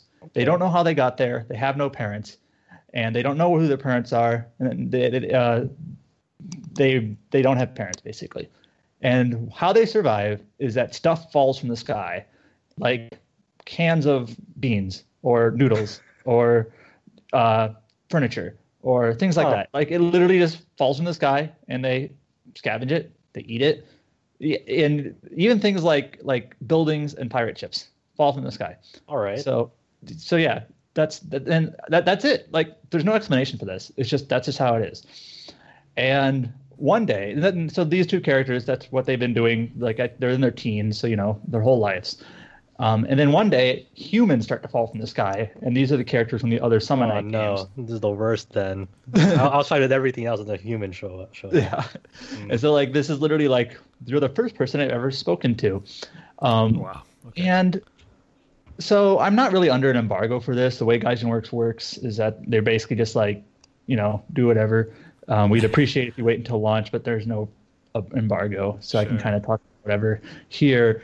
But I would say about 85% of the game is basically this: characters from one of the games falls into this world. Some of the characters ends up being possessed by like a mysterious force, and they start acting up and they start acting kind of evil and belligerent and you basically have to fight them and a couple of weird demons that they kind of spawn and then you beat them and then they kind of gain their senses back and then they join your team and that's literally about 85 maybe 90% of the game Like I think there's like 25 chapters, and that's about what you're doing up to tw- uh, up to chapter 21 or 22. This sounds like a nightmare.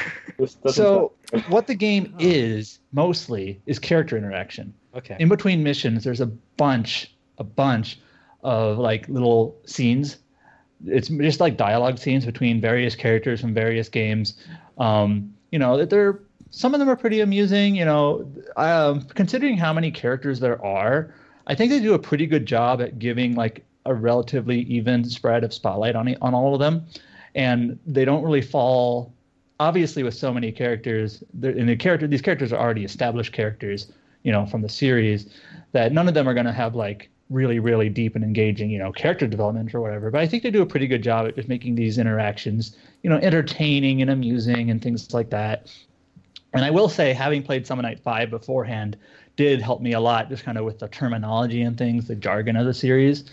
But just, I just basically want to say, like, be aware that's what the game is. It's Oh. mostly like, it's the SRPG battles, which I'll get into a little bit in a second. I have a I have two questions for you Yeah. because you brought up the character interactions. One, this is you know Victor Ireland's uh, has a has a rep of uh, like localizing a, a certain style, and two, uh, which is kind of like a dual question of there's uh, an English voices and is there dual audio? No. So there is no Japanese voices. Okay. Apparently, like, they wanted to get them, but like some decision was made where they couldn't, even though they were willing to pay for them or something. No, I I, it's, I, I spoke directly to Victor during E3. He basically said that the contracts were way too expensive, and if it meant if Well, he I paid think- for that, it'd be very it'd be difficult. I think I think he later on Twitter just kind of said they were willing to later, and then the, but like it was kind of too late or something. But anyways, uh-huh.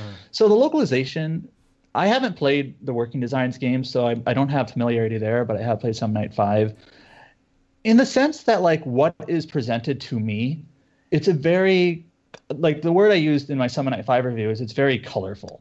Like there, it's it, it it doesn't have the problem that some localizations have where it's like really dry and rote and repetitive. It, it, it- the characters are really colorful. They have they have personalities. Um, it some of the dialogue is really amusing. Um, some of it is a little bit wacky and silly, but I think it toned it down a little bit for Summon Night Five. Um, but it's like it is in a sense like a joy to read. Like I think it does a pretty good job at like these characters. They come across like different characters will speak in certain ways, and I think the, I think Victor Ireland, who's basically does the localizations for these almost single-handedly, does a pretty good job in that respect. Yeah, Now, I, I always, know- I always I always get the picture like it, it's going for a more like whimsical tone. Like it's kind of like it, it's not Yeah. taking too much uh like trying to like get a one to one like meaning from Yeah. the Japanese uh, original Japanese script and kind of giving his own like spin on like what would actually be the most entertaining to hear. yes. Yeah. So, but so Yes, it's Thank you. I know that some people will criticize him, maybe rightfully, if he goes too far and like he takes liberties. And I don't speak Japanese, so and I'm I, I'm not gonna do you know I'm not gonna try to like compare scripts and like Right. ah look what he changed, but you just kind of have to know that like it's probably not going to be exactly one to one on what they were saying in Japanese, um, but it is what is presented like pretty fun and I do think he might have taken some of the criticism of Dive to heart because it's not so oddball that that game was. Now there is one small thing about the localization, um, the text that kind of bugs me. So Summon Night, how these stories work is that characters will, when they're very young, like in their like preteens or younger, they will basically form a bond with a spirit, and that that becomes like a lifetime bond. So when a character basically like meets their spirit, like one of them is uh, Magna, her, his spirit is Sasasha, which is like a yokai fox. Like they're basically bound for life. And in Japanese, it's very obvious that that, that, that they often refer the, the summon refers to their summoner as like Oni-chan or whatever. Um, Mhm. And so in English, they, they say big brother or big sister a lot. And while I know that's what they say in Japanese, it they say it so often in the text that it does feel a little bit awkward because that's that's not how you would say it in Yeah, English. exactly. It doesn't feel that there's no way you'd see that like in normal English dialogue out Yeah, there. Yeah, so like That's kind of a similar problem that Ys 8 had with uh, some of the kid characters in the village. yeah. Yeah. Mhm. so like on one hand that's that, that's like the only thing about like the translation itself that's really obviously that it's a translation. Like, uh, if if it was if it was truly like p- people speaking English, they would like use their names more often rather than big brother or big sister. Right. Um, and I understand that's how they would say it in Japanese. So that's just kind of a thing. That's just a you know a quirk of the translation, I guess. Um, So it's more an issue with the localization then. yeah, but I guess it's like what, what, what up to preference if you if that's what you prefer it to be or not. And I guess that also brings into play like if I was speak, listening to a Japanese dub, and the the text said Big Brother Big Sister, and I could hear them saying Oni-chan or whatever, then maybe I would be better. I don't know. It's just kind of a my preference is is I think when I'm reading it, uh, it should sound natural, and in English it doesn't. But that's like that's kind of like the one big thing that kind of sticks out. Now you asked about voice acting. Mhm. Uh, overall, it is very poor, uh, like worse than even like some like PlayStation Two voice acting. Um, Oof. the reasoning for this is um, there's a lot of characters in this game, and I, I actually was so curious about this. I looked, I brought up uh, like a cast page. There's a lot of characters in this game, including like the main character Raj, who the actors have no other um, roles on their resume. Like this is literally the Oh. first thing they've worked Cheap. on. Are, are there cheap are there are there like are they like any instances where like one character like voices like three to four other characters or, or I think there's person? I think there's a couple where like one character voices two, but it's not that not that much because there are so many characters. So you have you a lot of characters. It definitely, it definitely. Sorry, it definitely goes back to like you know that era of like when voice acting wasn't wasn't really like taken seriously in video games. Like people would just like you know get coworkers or their family members like, hey, go record this line, you know, type of deal. Like it, it and so then, then there's a couple of actors who like the last thing they worked on was like the last thing that had voices that Victor Ireland worked on, which I think was like Growlanser on in 2004 or something. that's interesting. and then there's a couple they, they there's there's there's a fair amount of voice acting um and there's a, there's a couple of characters where they actually had to like outsource this to uh a studio bang zoom who does a lot of you know I did not know uh, they were still around. Holy shit! yeah, Yeah. they do a they do a ton of like I- video game yeah, and anime I've actually Dubs. heard bad things about Studio Bang Zoom, but whatever. Yeah, They've been I- around that- for quite a while. I mean, they're still pretty active right now, so Huh.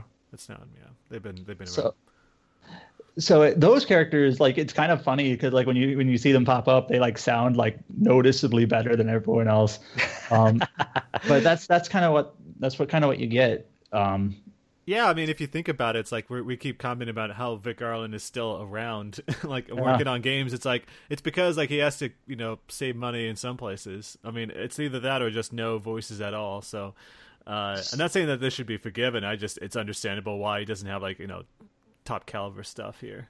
so it's pretty bo- it's pretty poor like I, i'm usually the person like I, I would prefer to listen to a dub you know if it's good but if this game had japanese voices i would have switched to them it's it it's definitely distracting especially when like one of the main characters is one of these brand newbies and it just it's it's obvious i don't think it's like chaos wars level or anything like that but it's just kind of like uh, I I kind of for- foresee. Oh, sorry, go ahead. Uh, we, we are we're all in need of a modern era Chaos Wars though. Hell no. So maybe- maybe I- this will get close. Fuck off. Um, but you can turn off voices and just pretend it's like a you know. Nah, a, that's a, a voiceless game Something tells me, based on the reaction to that, he might do the Japanese voices after all. You know, maybe it'll be like, all right, well, it's like Well, when, I- when Zelda. You know, it's like, okay, we'll let you listen to it in Japanese. Okay.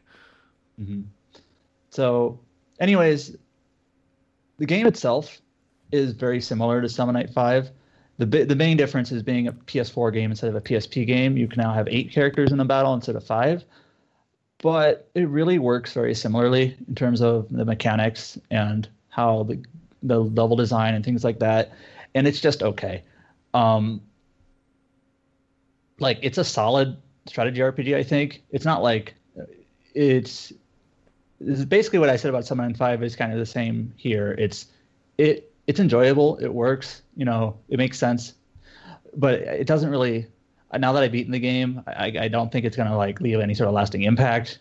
Anything significantly new with the gameplay, like like Uh, the key feature that makes it distinct? Not that I five? can think of. Hmm. Uh, I mean, I my memory of Summon Night Five like uh, was a couple years ago, but I don't think there's any like major new addition, other than you know being a console game with slightly bigger maps and things like that. Uh, it's got a different type of art style. It's got like these cell shaded characters, and they look mostly pretty good. Um, but it's still a budget game. Like there are really no cutscenes to speak of. It's it's mostly like portraits and, te- and text. Um, only instead of instead of like 2D portraits, it's the models speaking. But there's no real cutscenes. You can tell it's like it's a budget type of game. Um, but otherwise, in terms of gameplay, it's it's I think it's mostly the same. I can't think of any one thing that's like this is a new addition. I have to admit, I think I think my biggest hope out of this game is for a good amount of people to pick it up, so they can do the they can share like all the some voice clips of certain scenes on Twitter. Just I just want to know. I, I want to know how it's, yeah. it sounds like. Uh, but I think that's that'll be the most I'll get out of the main game. character. Like I don't want to talk about the voice acting too much, but the right. the main character Raj, like he sounds like he's almost like doing a falsetto at all times, and it's like weird. Like Okay. Like, I'm sorry. I don't know why I was doing like this. I'm talking like this all the time for some reason, and this is how I act. It's just like it doesn't oh, sound Johnny like what a real Bosch person effect, would Yes. Like. yeah. That person way too old to be voicing the kid, but he is. Well, no, I, I should mention that the the main character, like I think the actor for the main character is like a 19 year old, you know, fresh out of high school, like this is first gig type of deal. Oh, so, okay. That's a really good first gig. I guess. Maybe.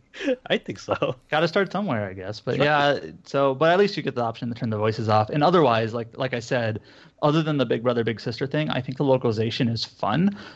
But you just kind of have to understand that it's got that Vic Ireland style, you know, very very um, colorful and probably not too um, not as faithful as maybe as maybe most people would be. So See, that's the thing. I unironically enjoy his localization, so that's good to hear. Like, you kind of you kind of need that. You kind of need that. So yeah, I, I don't mind it at all, really. Like sure. Uh, Pierce will complain about it. That's all it is. Yeah. Mhm. So uh, you'll have the review for Summon Night Six up soon then uh, yep, on Tuesday, I think. on think. Tuesday. It's out Tuesday. We'll have a review up on the same day, so people be sure to check that out. So yeah, we got. I, it makes me realize how many people are actually on this podcast. We're, uh, we'll continue on with uh, with Chow. Uh, now, obviously, you already talked a little bit about Nights of Azure 2 with your experience with that. Uh, but you also got a chance to play Blue Reflection. Now, of course, I, I got to cover that for the site. But what were your thoughts on that game? Uh, I sort of enjoyed it. I feel like the game is just kind of, you know, it's like a fresh IP, right? It, Yeah. There's a lot of assignments that could be made, you know? Speaking of Gust IPs, Blue Reflection, that's a new IP from them. So Yeah, it's uh like I find that a lot of characters, you know, like once once their story chapter's over, they just kind of become irrelevant, you know. And their Yeah. episode is not really, you know, there wasn't much to talk about. They're just like, oh yeah, hey, let's hang out, and that's it, right? They don't do anything interesting, right? No, But- they get they do they, that definitely happens, but you know that's that's not too uncommon with the genre. It's like as soon as you get their story specific character chapter out of the way, it seems like yeah they're just in the party now, no big deal. Yeah, is there, right? You know, I think they could have refined that, you know, and I didn't really like the idea of just having the three main characters as playable. I thought maybe there was more reason to have these side characters, you know. I mean you do get to add them into your party to have them like assist you in combat, but yeah, it's it's just the three uh, the three girls, which honestly I'm not too bothered by because it means I don't have to like micromanage their levels or anything like that. I can just focus on this particular group and level up their skills and and and such. And so I, I wasn't too uh, broken away Yeah, from that. I, feel it's kind of I've been trolled on this one. It's like, okay, you're gonna sell me DLCs on the other girls, but it turns out they're not really you know, Costumes and shit like that. You know what? What what were, what were your thoughts on the UI? I thought the user interface of the, The game was incredible. Brilliant. It's Oh, like it's simple. It's it's slick. You know, I don't I don't think I've seen a game with a UI like this. You know, it's like when you have Persona Five, it has a really awesome UI, but it it felt really busy at times. You know what I'm saying? Yeah, a lot And going on. simple. Absolutely, I th- everything transitioned really smoothly. There was music. The music was incredible. I mean, Gust, go figure, right? I, I'm assu- I'm assuming Nights of Azure Two had a great soundtrack as well. So, Blue Reflection, uh, very nice. It's very like comforting at times, especially as you ran around the school, uh, and you know, even just navigating the menus. It was very calming. And it's the music I got. I kind of wanted to listen to outside of the game, which you know, uh, that's once again kind of typical with Gust. Chow, Yeah, they- uh, Also- a quick question. Have Have you played the because this reminds me of the the UI in Blue Reflection, but uh, Voez on like mobile or Switch, like the music ry- rhythm game? No, Because but it- I know what you're talking about. Yeah. Yeah, Vo, Oh, V O shit. V O E Z. Like it, it, that actually reminds you of uh, Blue Reflections UI. It's uh, very ho- focused on like transparent diamonds, Yes. and it's, it's like a kind of like very ethereal uh, almost. Yeah, now that you mention that, that does give. Uh, I am pretty re- reminded of that. Yeah, the, the, it, it just I just randomly thought about it because it's getting a physical release soon. yeah, no, totally. I mean, that's that's and that's that's that's that's the uh, handheld only game, right, for the Switch. Yeah, but it's it's weird because the physical release, I don't know if it's mutually exclusive to its physical release in Japan, but they're actually adding like a controller or being able to like display it on the uh, on the console dock screen on Switch and playing it with somehow controls. you're going to use like buttons to control. Yeah, but I, but they only they only mentioned that feature only for the physical version, not for the digital version. So that's that seems Weird. so weird. Why would that not be okay? Yeah. I Anyway, don't, I don't moving know how to on. get that at all. Yeah. Anyway, but yeah, so I mean, Blue Reflection, uh, uh, for me at least, I thought it was yeah, it was pretty good. Uh, it's weird that we keep talking about this whole the, the foundation for something better. I mean, that's the case with the new IPs in general. Not to for sure. I'm not too sure because it seems like you know. But that was the second one. You know, it had room for improvement. This is just Yeah. the first one. You know, you you I mean, know I mean, it's okay. We're gonna go like the fool me once, shame on you. Fool me twice, shame on me. It's it's. I think I think at this point, Blue Reflection, uh, there is I think a lot more interest with it than Nights of Azure. I mean, as far as like what it could really go with, because it's got the school setting like so many RPGs do, but it's got some fascinating approaches it can take with the series. Nights of Azure, I think, is kind of stuck. That's my I- feeling on that. I actually really like the story too. Like the protagonist, I really like the protagonist in this one because she just doesn't really kind of give a crap about people, but no, she's she very honest. she's very honest. It's like I was like I like this kid. It's like well, that's not my problem. It's No, like, literally, oh, like, that's- yeah. nice. she's she's very much like she's speaking her mind. I mean, she's she acts like a typical high school student. You know, it's like they the more worried about themselves at some point than they are about others. But it's that's that they got they need to be taught that stuff. You know, and it's they're they're at a pretty young age to be learning a lot of these very like adult things that are happening in their lives. Then again, it does get to some adult content too. Uh, they do have a lot of fan service. I'll say that much. That was Yeah. right away. Right away, you're already like in a bunch of water, and then you get like wet, wet clothes. So it's it's not too shocking with that. But I can't say person. I mean, outside of the weird like bath stuff that didn't seem like to have any point at all, other than being in Yeah, a there, bath. there was there were some pla things that was out of place. Like the bath thing made no sense. You just go in the shower and you're like, You get oh. nothing out of it. It just you're, it's like I'm gonna think about what I did today. that's all hmm, that happens. was you don't really. day. there's no bonus. Gust, Gust is like, "Yeah, look, we have a target audience that we have to meet, and that's what Gust will do. Of course, I mean Yeah. that's for sure, for sure too.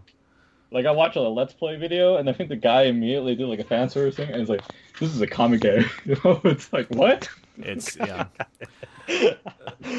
Uh, Yeah, I mean that's I mean that's that's my that was my feeling of Blue Reflection. But uh, are you are you okay with the game? I mean, I I, I don't know what your general I'm opinion almo- of that is. I'm I'm okay with the game. I, I I agree with your score too, around seven. It was an enjoyable experience, but Mm. I just think it could be much more. You know. Yeah, it's it didn't really go anywhere.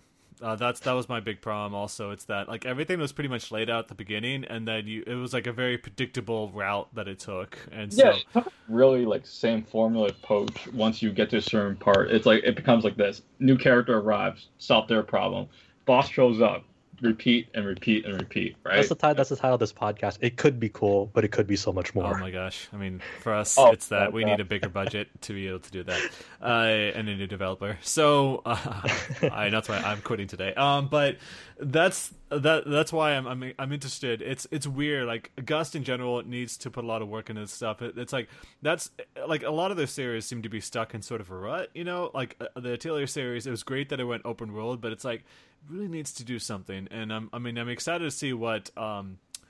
What's the new Atelier game called? Adam knows this by heart. Lydie and Suelle. Oh, Their names are hard to pronounce. Lydia and They- Swell, Suel. Yeah, So- yeah. It used to it used to be Suh, but So I'm hopeful. I'm hopeful with that. But like Nights of Azure Blue Reflection, it's like at least they're willing to break out and go to like these different uh, IPs, these new IPs, uh, instead of like just sticking with it. But uh, I don't know if Gust is really. I wonder if they're going to commit to that to, to their cycle because they're now they have this weird cycle of like okay they have an Atelier year, they have a Nights of Azure year, and then now they have a, a blue. Actually, this this this uh, year is actually weird because they delayed Nights of Azure, but what would have normally been last year. Yeah, So yeah, but all their I wonder if they delayed can. though. That's yeah. the thing. yeah, that's true. That's That's, true. it's a very Uh, typical Gust thing. I wonder if that you're gonna stick to that three game cycle of like, hey, we're gonna make a new one of these again and again and I again. hope not. I hope not. Honestly, Yeah, I, so- I I would be perfectly fine if they just stopped with Blue Reflection and moved on. I mean, it'd be interesting to see a sequel, but like if they decided to just go a totally different route, that'd be okay as well. Because I mean, even Compile Heart has like a bunch of different IPs, but they're not they're not really that great. so it's it's kind of difficult to be interested in seeing what Gust has when they have difficulties with dealing with that. I will say at least that um, Blue Reflection. Uh, it's kind of hard to say because I think like maybe the PC version had better performance, uh, but Yeah, there's some performance hit. Okay, I, I, Yeah. I got it. I got Blue Reflection 2, games as a service, Destiny like. I mean I'd be okay with loot, but honestly, Gust can't even like deal with the single player experience. I don't know if I can trust them with the multiplayer. Yeah. So- just random people walking around school, just total strangers. I mean, they have a Atelier Online coming out, so maybe they can do something a lot with that with Destiny. So we'll see. But good lord, good lord. Like, I Besides, gonna say, so- like, oh, sorry, I was gonna say, does your game kind of have performance hiccup during cutscenes too? Yeah, no, it hitched bad, and and especially like jumping up to attack an enemy, just in the cutscene, it's stuck in the middle of the animation. I was like, what the hell is this? Yeah, And there was like spelling mistakes. There was like inconsistent spelling. Like one time I used a great wave. That's what the attack was called. The next time it was called grap wave. You're like, what the hell did I, they? yeah, they did that. They also messed with the names a couple times, but and I think this is what we we mentioned before when we talked about it was like when I talked about this game was like they did the same thing with like Ar nosurge and uh, Atelier Shallie, so they clearly it feels like they're the kind they kind of rushed through the localization process. Like Koei Tecmo kind of rushes the localization team uh, every single time. It feels like so. I'm not too shocked that we're also still experiencing these problems. But did Well, I Netivision this have those problems? I Go think this is public info. Um, the the localization, the lion's share of it was done by one person. I mean, I'm sure That's he had like an editor, but most of the localization work is like a one person job here. We We're talked about talking about before, Blue right? Reflection, right? Yeah, Yeah. that's Chris. Uh, he, I think he worked Kaniga. on Trails of. Yeah, he worked on. I want to say He, he actually told me how to pronounce his name. Yeah. It's not a silent K. It's Kaniga. Yeah, I mean, we Okay. talked and you about gotta be careful how you say it. yeah, on a previous, we did talk about him on a previous podcast, but yeah, he was he did the lion's share. This was like his first big project uh, uh, uh, Yeah. on his own. So, you know, for what it's worth, I mean, he did a almost great, almost like perfect. Uh, uh, no, that's not okay, perfect. He did a he did above average job, if if I can say that. You know, that's probably kind of a slight, but you know, I think I think he did a pretty good job for considering the circumstances. Yeah. So. I mean, I think he did a better job than the Ys guy. Let's just say that. uh, that was a group, so that kind of goes to show. And we're going I to still see. don't understand how they had four separate editors on it, and yet some lines read like they weren't edited at all. Well, we'll find out in a month by the end of November, whatever it was supposed to be when they released released the Ys 8 patch. So besides, yeah, we'll find out. But aside from that, though, you were also playing some Granblue Fantasy. Did you play the Cardcaptor Sakura uh, event like I did? Uh, I did, I did, I did. it's so good. I was so happy. It's nostalgia through the through the roof. You know, it's you know, it's I had a really stupid. I had a stupid smile on my face the entire time playing it because they had the vo- original voice actors. It was so much Yeah. fun. she still can voice the character. You know, I mean, she um was it Sakura Tange is her Yeah, actor? yeah, yeah. Uh, it was it was very charming hearing the voices, and especially Yeah, she still got it. You know, everyone sound the same. You know, I mean, a lot of like, you know, when you watch anime these days, a lot of characters that you were familiar with usually get their voice actor replaced by nowadays, right? You know, Totally. That's the great thing about Japanese dubs is that they tend to have these long-lasting contracts as opposed to the English side where you they have get voice the character for life. Yeah, we were talking about that with the Neptunia series. It's like you got like Vert and um, Vert and Blonde both get not Blonde. I'm sorry, Vert and Noir both got replaced in that series. So now it's kind of difficult to hear their voices and be disappointed. Same thing happened in Persona 4, of course, too, with like Chie and Teddy. So man, uh, with this at least you get to experience all those same voice actresses, especially in the voice actors because like in your head you've got their voice in their head. It's obviously if you you know watch the Japanese version of the series, and so hearing the voice again, it triggers that nostalgia in your head, and it's so uh, amazing to be able to see that. And generally speaking, uh, I don't know what your thoughts were, but like that event itself was pretty well made. You know, Well, a lot of the events in Granblue are really well made. They usually have like a kind of like a really emotional story by the time you finish it. oh totally, it was Um, great. I think the best event that they had story wise, I think it's the Valor story. It's like this main character that you get in Granblue who is completely useless, but they made like this backstory for him, and it was like one of the best stories that you can get for events. yes, yes. Yes. They did they did a great job with that, and you know, and not just the you know, uh, speaking of like the the sad events, like not just the Cardcaptor Sakura one, but the Sakura Wars one, the Street Fighter one. Uh, they've done such these amazing collaborations where they go way further than just say, you know, maybe like an Puzzle Dragons where they just throw some characters in there. It's like they've got like this. They go really deep and they stick to the lore, and it's pretty fascinating that they to make something so authentic in in a mobile game like that. But that's what happens when you've got like billions of dollars at your disposal. you can afford that.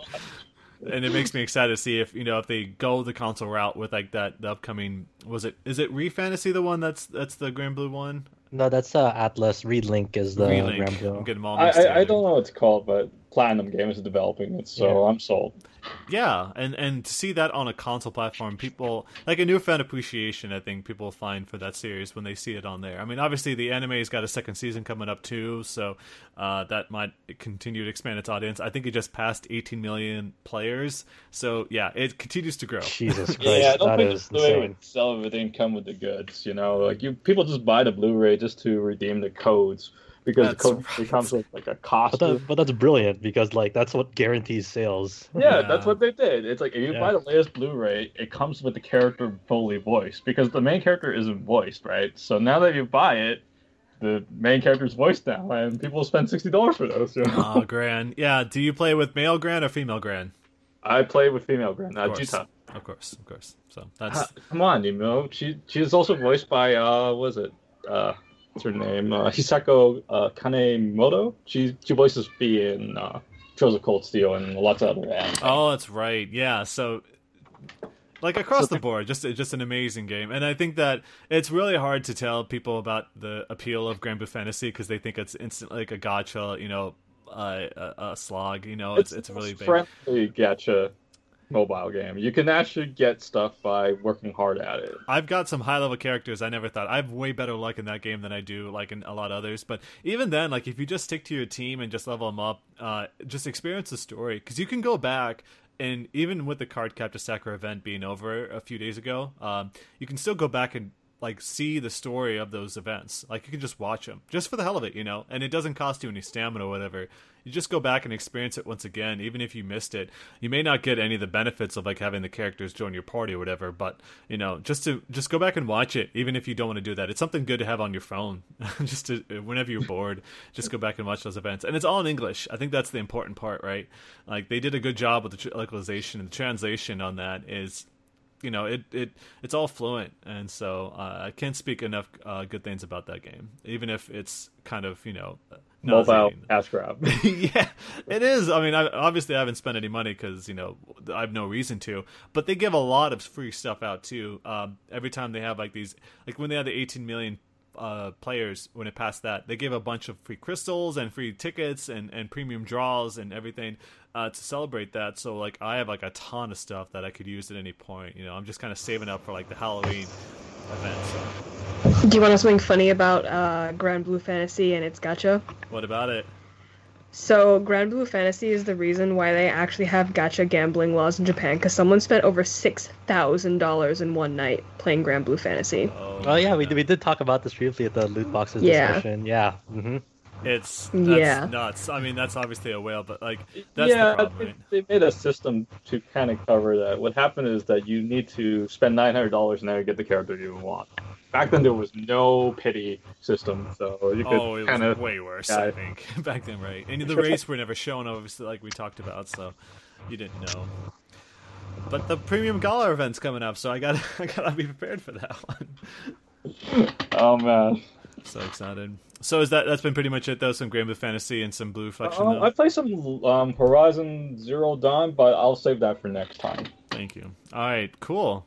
Uh, for me, uh, to wrap up this this segment uh, that's been going on pretty long here, uh, I started Breath of the Wild. Uh, I'm not going to really get too deep into that, but I will say that at this point, uh, it's definitely already one of my favorite games of all time. It's just such an incredible experience, especially if you're uh, Zelda fan, it's obvious it was going to be a good game just from everything that they showed past the first trailer, because you know people were kind of it. Uh, kind of questioning the whole open world nature of it, but it seems such a, like a natural fit at this point, um, especially with the uh, sheer amount of content they packed into it. So at this point, I've gotten through 100 shrines. Uh, I've gotten four divine beasts, uh, which are the four big boss of the game before you get to the castle itself, and and just having an amazing time. Like it's, I can't say enough good things about it. It's just such a great experience. Like the only qualms I can actually mention are maybe like some frame rate issues. I wish there were more ways that you could traverse the the environments uh, because you know having to run all over the place is kind of it can be tiresome at times. But for the most part, just every single part of that game is so well made. Like they really got it. Like they did their research. You know, they played so many open world games. They really understood what makes that genre so good uh, or so appealing to so many people, and they were able to create something that is altogether one of a kind. You know, there's a lot of very unique, exclusive things in this game that uh, make it so um, incredible, and I'm excited to see more of it. And I don't know if I'll play that DLC. Apparently, uh, they went out and said, you know, that Champions uh, DLC is supposed Ballad, to be out. yeah. The ballot, yeah, b- Ballad the Champions, uh, Champions Ballad, excuse me. That'll be out still by the end of the year, still scheduled. So we'll still have more to talk about that ser- that game before then, uh, and when that comes Sounds out. like a uh, late November Nintendo Direct, since they're probably going to have more final information about Xenoblade. We'll see. I mean, I, I I don't know. I, it could still also be a December thing because they don't have anything else besides Xenoblade for December. Uh, but we'll find out. Um, I I'm just very excited to be playing that game. I knew that once I got in, it totally sucked me in and get me uh, completely absorbed. And now that I've got a Switch after uh, I got one a month ago, um, just really happy to be playing this game. Uh, finally, that's it's something that I was really excited, to, uh, really anticipating, and now I got to play it, and I I can't can't get enough of it. Like every every free moment I've got, I've been playing that game. so I've already got about 40, 50 hours in it. So I'm, I'm Nice. and and the other game I've been playing is Yomawari Midnight Shadows, which I put my review up, and yeah, it's an also a shocking a shocking experience. What's what's Yomawari? So Yomawari, it's uh, this is a sequel. So last year's Yomawari Not Alone was about a girl who, at the beginning of the game, loses her dog, and when she tries to find it, she gets lost, and she finds her big sister, who tells her to like, you know, hide over here while I go find the dog because it's it's night out, and we, uh, you know, we need to make sure we get that dog back and sh so as right after that she gets abandoned and then it gets into this whole thing about like this town's been infested by demons and urban legends and all these things that are happening in this town. Uh basically like just all these spirits uh, have come uh, have started to threaten the existence of, of, of the town. And it all takes place at night so it's got the spookiness side of it uh, that is um, kind of crazy. And it's you know it's it's this isometric game with chibified characters. So it's got it's sort of um subverts your expectations in a way because it may look like that but it the themes that it approaches are very dark very grim very mature. And uh it's it's there are moments where it gets kind of scary you know especially with the mood it makes. There's no music that plays as you play it. It's only sound effects. So it's very much a game that you need to put all of your attention into uh, and focus only on that. And it kind of is funny in Midnight Shadows. They actually start out by saying like, as soon as uh, are you looking at the screen, you have to say yes. All right, don't look away. and so, um, I will say Midnight Shadows does rely a little bit too much on jump scares, like a lot of like monsters just suddenly appearing out of the side of the screen, um, Oh, okay. because the perspective is sort of forced in a little bit to kind of do Is that. the is the the first one is more uh, focused on like uh, d- the dread rather than jump scares? Uh, you it say? did have its jump scares as well, but it's definitely like dread and, and it's a thriller at the same time. Mm. Uh, but so the difference with this is Midnight Shadows is that now it's about two girls who uh, it's about it's kind of a story. It's it's kind of a, an endearing story in a way. It's about this girl who has uh, family issues and her best friend, and they're both like elementary school kids. Uh, her best friend uh, is moving away soon, and so they decide to go out and, and see the fireworks uh, before she leaves uh, very soon. Uh, but then events happen, they get attacked, and they get separated. And so now you control two different characters at certain points of the game. It's not like, you know, hit a button to switch between them. It's that certain story points uh, come up, and then you switch to the other person's perspective and, and see what's going on over there. Sometimes their paths cross, but boy, uh, I mentioned in my review of Not Alone that like in the first 10, 15 minutes, uh, something very shocking happens that scared the crap out of me uh, and chilled me to the bone. That happens in this game too, and it's it's insane. Like I I had to drop the controller and and get up and walk around uh, because it was so dark. You know, it's mm. like nothing else like it. It's it's it's it's crazy uh, that I just what I just witnessed and uh, the fact that I kind of played a part in it and, and the way I controlled it. And so I. Uh, Sounds very, very similar to the beginning of the first game. It's, it's, yeah. I mean, if you played that, then you know what I'm talking about, right? Yeah, I got a feeling what you did. You were probably yeah. responsible for that problem. Oh uh, yeah, that that I mean, yeah, definitely. I mean, in both cases, yes, you were init- uh, pretty much responsible for what happened. That's kind of the case in this game, but it goes a totally different direction. It's way darker. Like it's it's it's it's it's, it's kind of insane that it, it, actually was able to like get away with it in a sense, because uh, we're talking about like kids, you know, bad things happening to the kids. And Oof, so I, I, think you just kind of spoiled what might have happened. Well, Oof. you'll find out. Um, but you know, throughout the rest of the game, like these two characters, you get to know a lot about them, and it's kind of cool how they also wove in the urban legends that you know we would know about. You know, like uh, things happening with train tracks, for example. I won't I won't really spoil any further than that, but like that that that kind of stuff. I will say it doesn't rely so much on side quests anymore because the the first game is more like you know you find this quest about this what happened to this character and you picked up like um, key items or quest items or just you know complete the achievement kind of stuff. Uh, but in this game, it's way more focused on the narrative itself it's not a long game though, so it's still the kind of the same issue where it's like, although to be fair, it I didn't want it to overstay its welcome, so I guess in that sense it kind of hit the sweet spot. Um, but boy, yeah, I would say this is definitely worth a try for anyone really, because it's it's such a unique experience is all I can really say it is. It's on Steam and PS4, so people uh, definitely should check it out. I think it's also on Vita, uh, if I'm not mistaken. I'm pretty sure it is.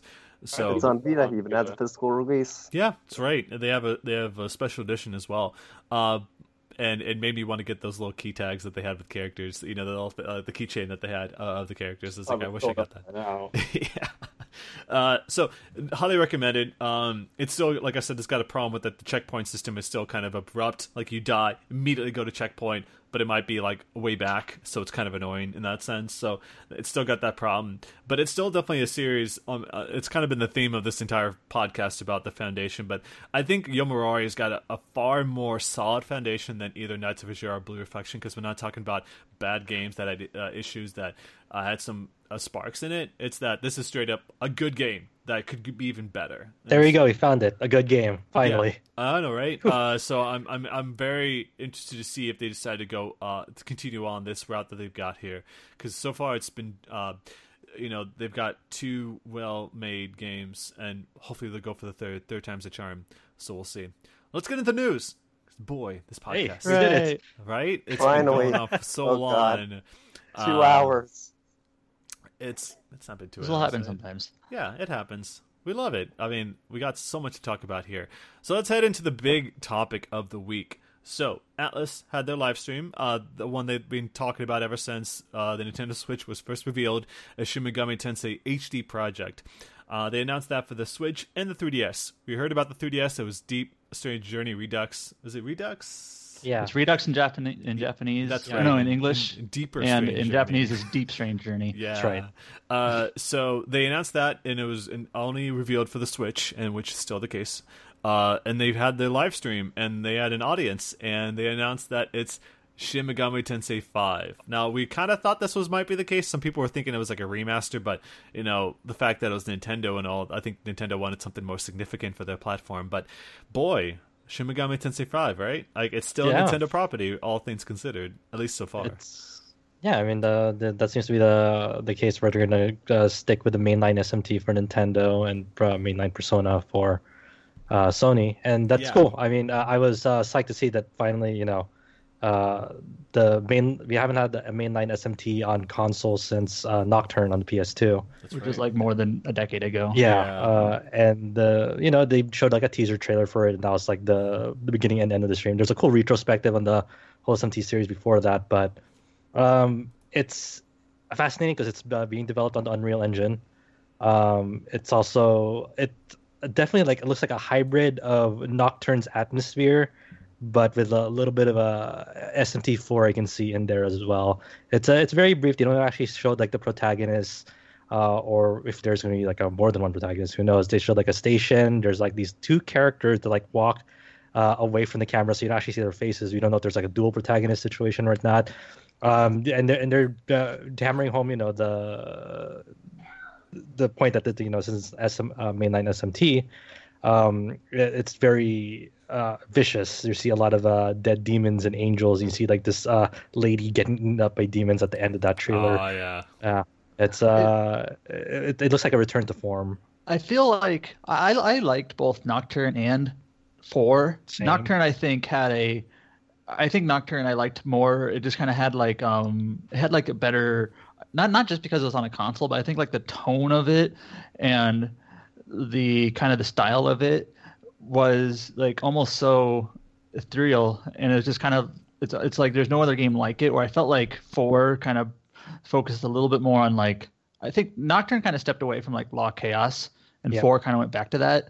Um and I think that was a little bit of a disappointment because it kind of felt almost too just a little bit. it- it's weird because because Nocturne is the one that's like the outlier of the series. It's the one Yeah. that tried something very different, like a very good way. Like I, I really I, like one of my favorite Reason. PS2 games. hmm Uh-huh. Uh, and, And- SMT4 was basically taking like going back to its roots with uh, it, it, like SMT4 in a lot of ways resembles uh, the first SMT. hmm Uh, Yep.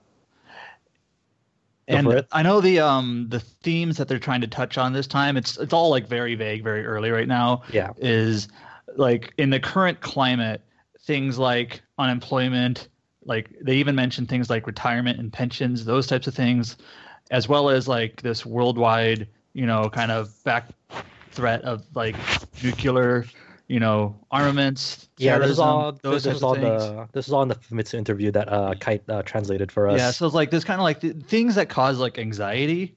Mhm. Um, that that seems like to be the things they're focusing on. Um, it, I, it's, it's hard to tell what that means at this point, but that's kind Yeah, of the things so that they early. mention.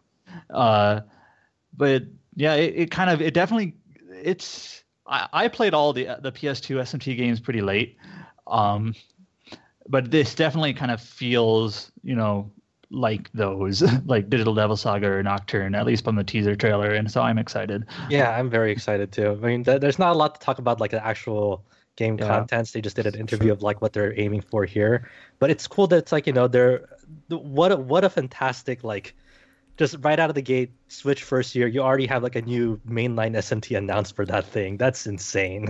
That's Yeah, like a- like Pokemon, and we got a lot to look Yeah, forward to. and it's Yeah. like a third it's right now it's a third party exclusive and you don't see that very often Yeah. these days no, so that's i mean i wouldn't mind if it was on ps4 as well but it's just it's interesting that it's like this right now as far as you know this is a switch game and you know smt5 makes me think that Nintendo may have invested in the project just because Who the fact that like all it was like announced so long ago for the Switch. I mean, start of the hmm. year, right? And so the fact that it's still a Switch exclusive at this point makes me think they did invest in the in the uh, in the development of the game. But that makes sense, right? Because Shin Megami Tensei 4 was so well received as well. Yeah, so. yeah Yeah. I, I I like that Atlus like is still like holding out a teaser of like there's a there's a decent chance that maybe Kazuma Kaneko is is returning for to do the character design of this uh, uh installment because when you see like the the teaser at like the during the train station part like a lot of the models had like pale skin and that's Yeah. his trademark we didn't thing see any is. faces though that would have been yeah a giveaway exactly Yeah, but but that is very, much a trademark thing of his art styles like the very pale skin characters Yeah, the faces too. I know exactly what you're talking about with that. Yep. So uh, it's uh what's it- the last game that Kaneko like contributed to is it like the Raidou oh, I think oh so, yeah, right? yeah Yeah. for character designs I think I don't. I can't think of any other game since Right, then that I've like hit it's Strange Journey. It did the original Strange Journey. Oh, the- come the original Strange Journey. Oh, the D- did- that was yeah. supposed to be Shin Megami Tensei 4, right? And they decided to seal keep it. That was Yeah, the thing. yeah, yeah. Because the, the the funny story behind that is, uh, to be a numbered SMT game, you have to be you have to take place in Tokyo. in Japan Oh, Yeah. that's right. Specifically, it has to be in Tokyo, and the Strange Journey is in Antarctica. So it's like, no, I mean, for all intents and purposes, it's a mainline SMT. yeah But uh, I know some people even say like Yeah. It's better. its tone is more similar to Nocturne than SMT4's is. So I know some people are like, if you want something that's more similar to Nocturne, you actually want Strange Journey, I at least in terms of tone. The gameplay is a bit different with the with the dungeon mapping, but Still a fantastic game, though. I mean, wish. I like both. I like both Strange Journey and uh, SMT4 for for various reasons. Um, but anyways, SMT5 so far so good. Yeah, Mm-hmm. I mean, obviously, Shin Megami Tensei 4 got better with Apocalypse, but now you got like Deep Strange Journey might even be a better version of that. So we'll see. We're but yeah. very, very excited to see what uh, this SMT5 has. I'm God, thrilled. just insane how quickly the Switch's library is growing. I mean, and, and and and just to kind of put a button on this, but like you know, the fact that it's going to be a console version, me and how advanced uh, the series can get uh, with a, a modern engine. You know, like Persona Five looked amazing, and now have that technology with a Shin Megami Tensei game. It's very exciting. And the, Well, it's kind of funny. Like, after Persona Five released, it was you know that took a long time to release, obviously. And I remember kind of like Delays. the common comment was now we, they, those assets are made and they can use them for a bunch of other games, but now there's they're switching uh, engine. And now they might be able to like transfer over some of the assets, but what they're gonna do is that they're gonna pull like a PS3 thing. They're gonna have a Catherine two, and that'll use the new engine and try to test it out and see what they can do with Shin Mm. Megami Tensei Five. I get the feeling that might be like a, another reason because there was rumors going around that they wanted that, and I think that that'd be a hilarious coincidence. And then they switch to a new engine anyway. It'd be anyway a new console. Uh, but yeah, so that's that's announced. There's no other details, but definitely check they, out they that basically translated guide, yeah. implied in the Famitsu interview that it might be a while. Like they can't say coming soon, obviously. So it's it's it might be still pretty early. this is more about say. it exists. Don't worry, Yeah. No, it exists. what I'm gonna gonna guess uh, mid 2019. It kind of reminds me of uh, Shin Megami Tensei Cross Fire Emblem, where after that original announcement, it took about a year, eighteen months before we got more. oh info. yeah, that's right. Oh, Uh, you know what? So I, I don't know what if it'll be like that again, but and that ended up being obviously Tokyo Mirage Sessions. But That's who knows? right, that's it might right. be. Still uh, need that for the Switch, but uh, you know what I expect it to happen? It'll be like Kojima and Death Stranding, where he said like it'd be out before the Tokyo Olympics. What if it happens during the Tokyo Olympics? It's like Akira, you know, it destroys Japan. Uh, that'd be a weird. That'd be funny, but I mean, that would mean waiting three years, and I don't know if anyone wants that. Really, that's that's way too long. For all, but in the meantime, for all your Megami Tensei needs, you still have uh, Strange Journey Redux coming, next year for the 3DS, next year. and That's then right. you also have that DX2 uh, Shin Megami Tensei mobile game coming out whenever. Uh, Play dra- um, play uh, Synchronicity. Oh Yeah, yeah, there's that's right. there. There you go. That's right. Yeah, that's that's the thing. Like they need to fill in the gaps, but like you know, with how the series is kind of There's also the Persona dancing games. If you Yeah, that's that. right. I totally forgot about Persona three and five dancing. Oh my god, that's that's that's also boy. and the, and that Persona Q too. was a Shin It's kind of funny that Go ahead. um, so Atlus took them a while to confirm. Atlus USA. It took them a while to confirm uh, Etrian Odyssey Five, uh, Radiant Historia, Perfect Chronology, and um, Deep Strange Journey. It took them a while to like confirm those. Right now, the Persona Dancing games and SMT5 are not confirmed for localization. Obviously, they're going to happen, but we don't know anything. Man, what if they Well, did? It? They need to do a Shin didn't- Megami Tensei dancing game. That'll be the Didn't best. Atlus USA like mention that Shin Megami Tensei 5 was announced, though, which is basically confirmation it's going to be localized? Or Uh, I mean, they they they've done that before, where they've when SMT5 was announced, like originally, I remember they put out a press release basically saying, "Hey, SMT5 was announced," and it was kind of weird. Like, this is not a localization announcement. We're Yeah, just that's- yeah, also like, sharing They've done the that news. before, though, right? I remember them Yeah, I think that so. before. I think they've done that a couple of times. It's so They're stupid. just they're like, we're sharing the news, but it's not confirmed yet. Like, oh, oh, okay. That's Hey, all right, Or sure. maybe they're like officially like, like they're legally obligated to just say that it's coming out, Yeah. but they can't. I, I think they're just, I think yeah, I think they're just all super excited. Like they, we can't like say nothing though, Gotta sign right? the dotted line first. We can't do that yet because the contracts aren't filled. Yeah, I, I, I mean, obviously that game's going to be out in the West. That's that's a given at this point because it's such a, an important series for Alice. So I'm not too shocked by that. But speaking of another series that's been so long without a console release, Metal Max Xeno was announced. Now it's been about ten years as well that it came for consoles with Yeah, Metal Saga insane. because uh, that was like I think Metal Saga was like the second game or something. Guys, I mean I do know that three Oh, and I- four. was were it all- Metal- the last Metal Metal Max Max, game on the 3DS or something? The, yeah, Yeah, it was the last first. That, that was the. I'm sorry. Metal uh, Max uh, Four. It was Metal yeah, Max it was, Four It was on the 3DS 3DS. and the DS was the one before that, and then the PS2. Sorry, Josh, Yeah. you were going to say Uh, that.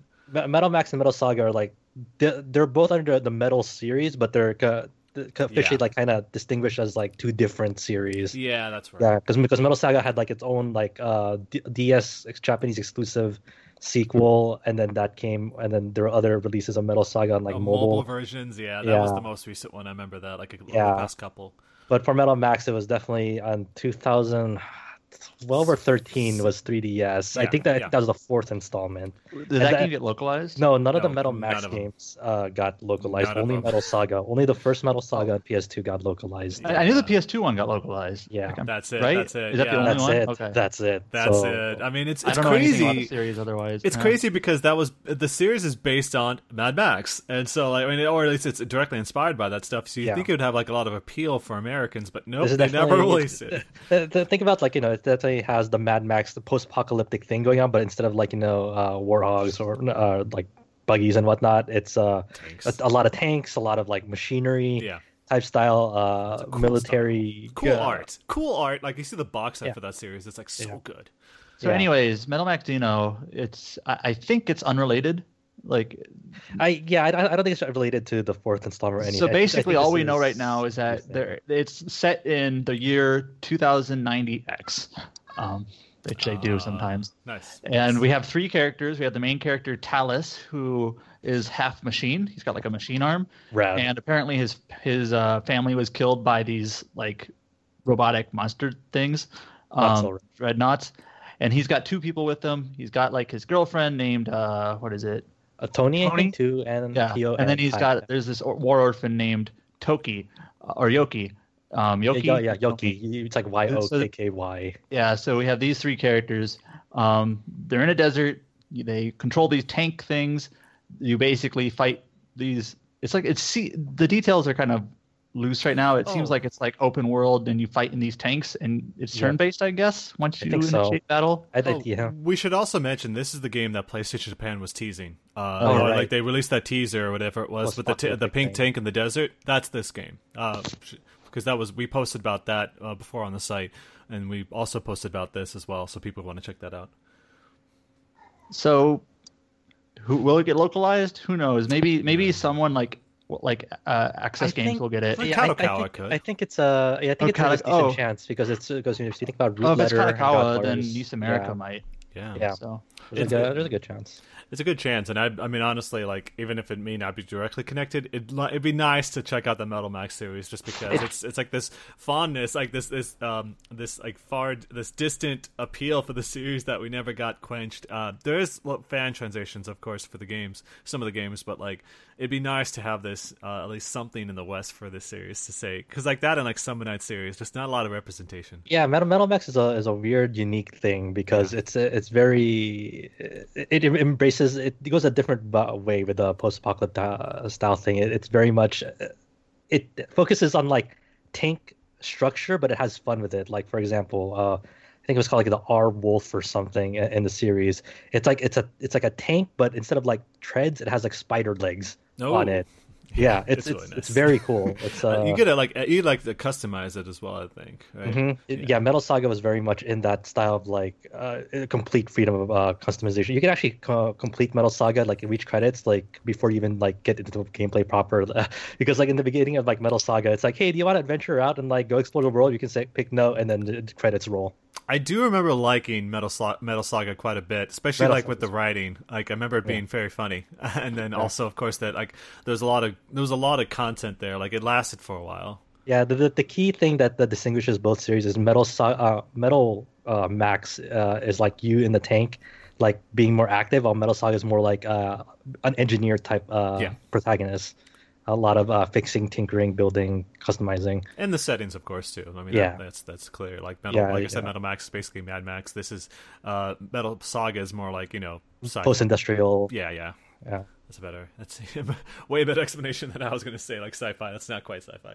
Uh, but yeah, like that. Hopefully, we'll hear more news about that. But that is also That's cool. That's yeah, that's Yes. awesome. That's a, very surprising out of nowhere. totally for a series that uh, you know, it's kind It's of been dormant. it's been like like I said, it was like 3DS.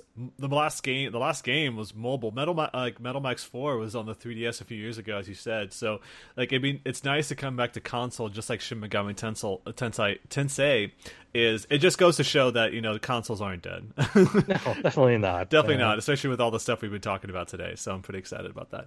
Um, but yeah, so we've got that. Uh, but then also speaking of like out of nowhere news, I think the rest of our news is kind of like these just smaller tidbits. Yeah, yeah, yeah. So we can kind of get a little bit uh, more concentrated on this. So uh, there was a listing on Amazon Germany and Koch Media Store of a Kingdom Hearts collection, which includes 1.5, 2.5, and 2.8, which is insane. Like that's a huge deal if that's going to be happening because we're talking about a total of like what nine games at this point. I know the first collection was like six, and then this will be another three. Although to be fair, like it's like you know Some of them are like cinematics, like, yeah, and, movies, like, and yeah. little movies and stuff like that. But that's I think as far as like a package deal, like if that came out as like because uh, if I'm not mistaken, didn't that Kingdom Hearts um, HD remix collection was like fifty bucks?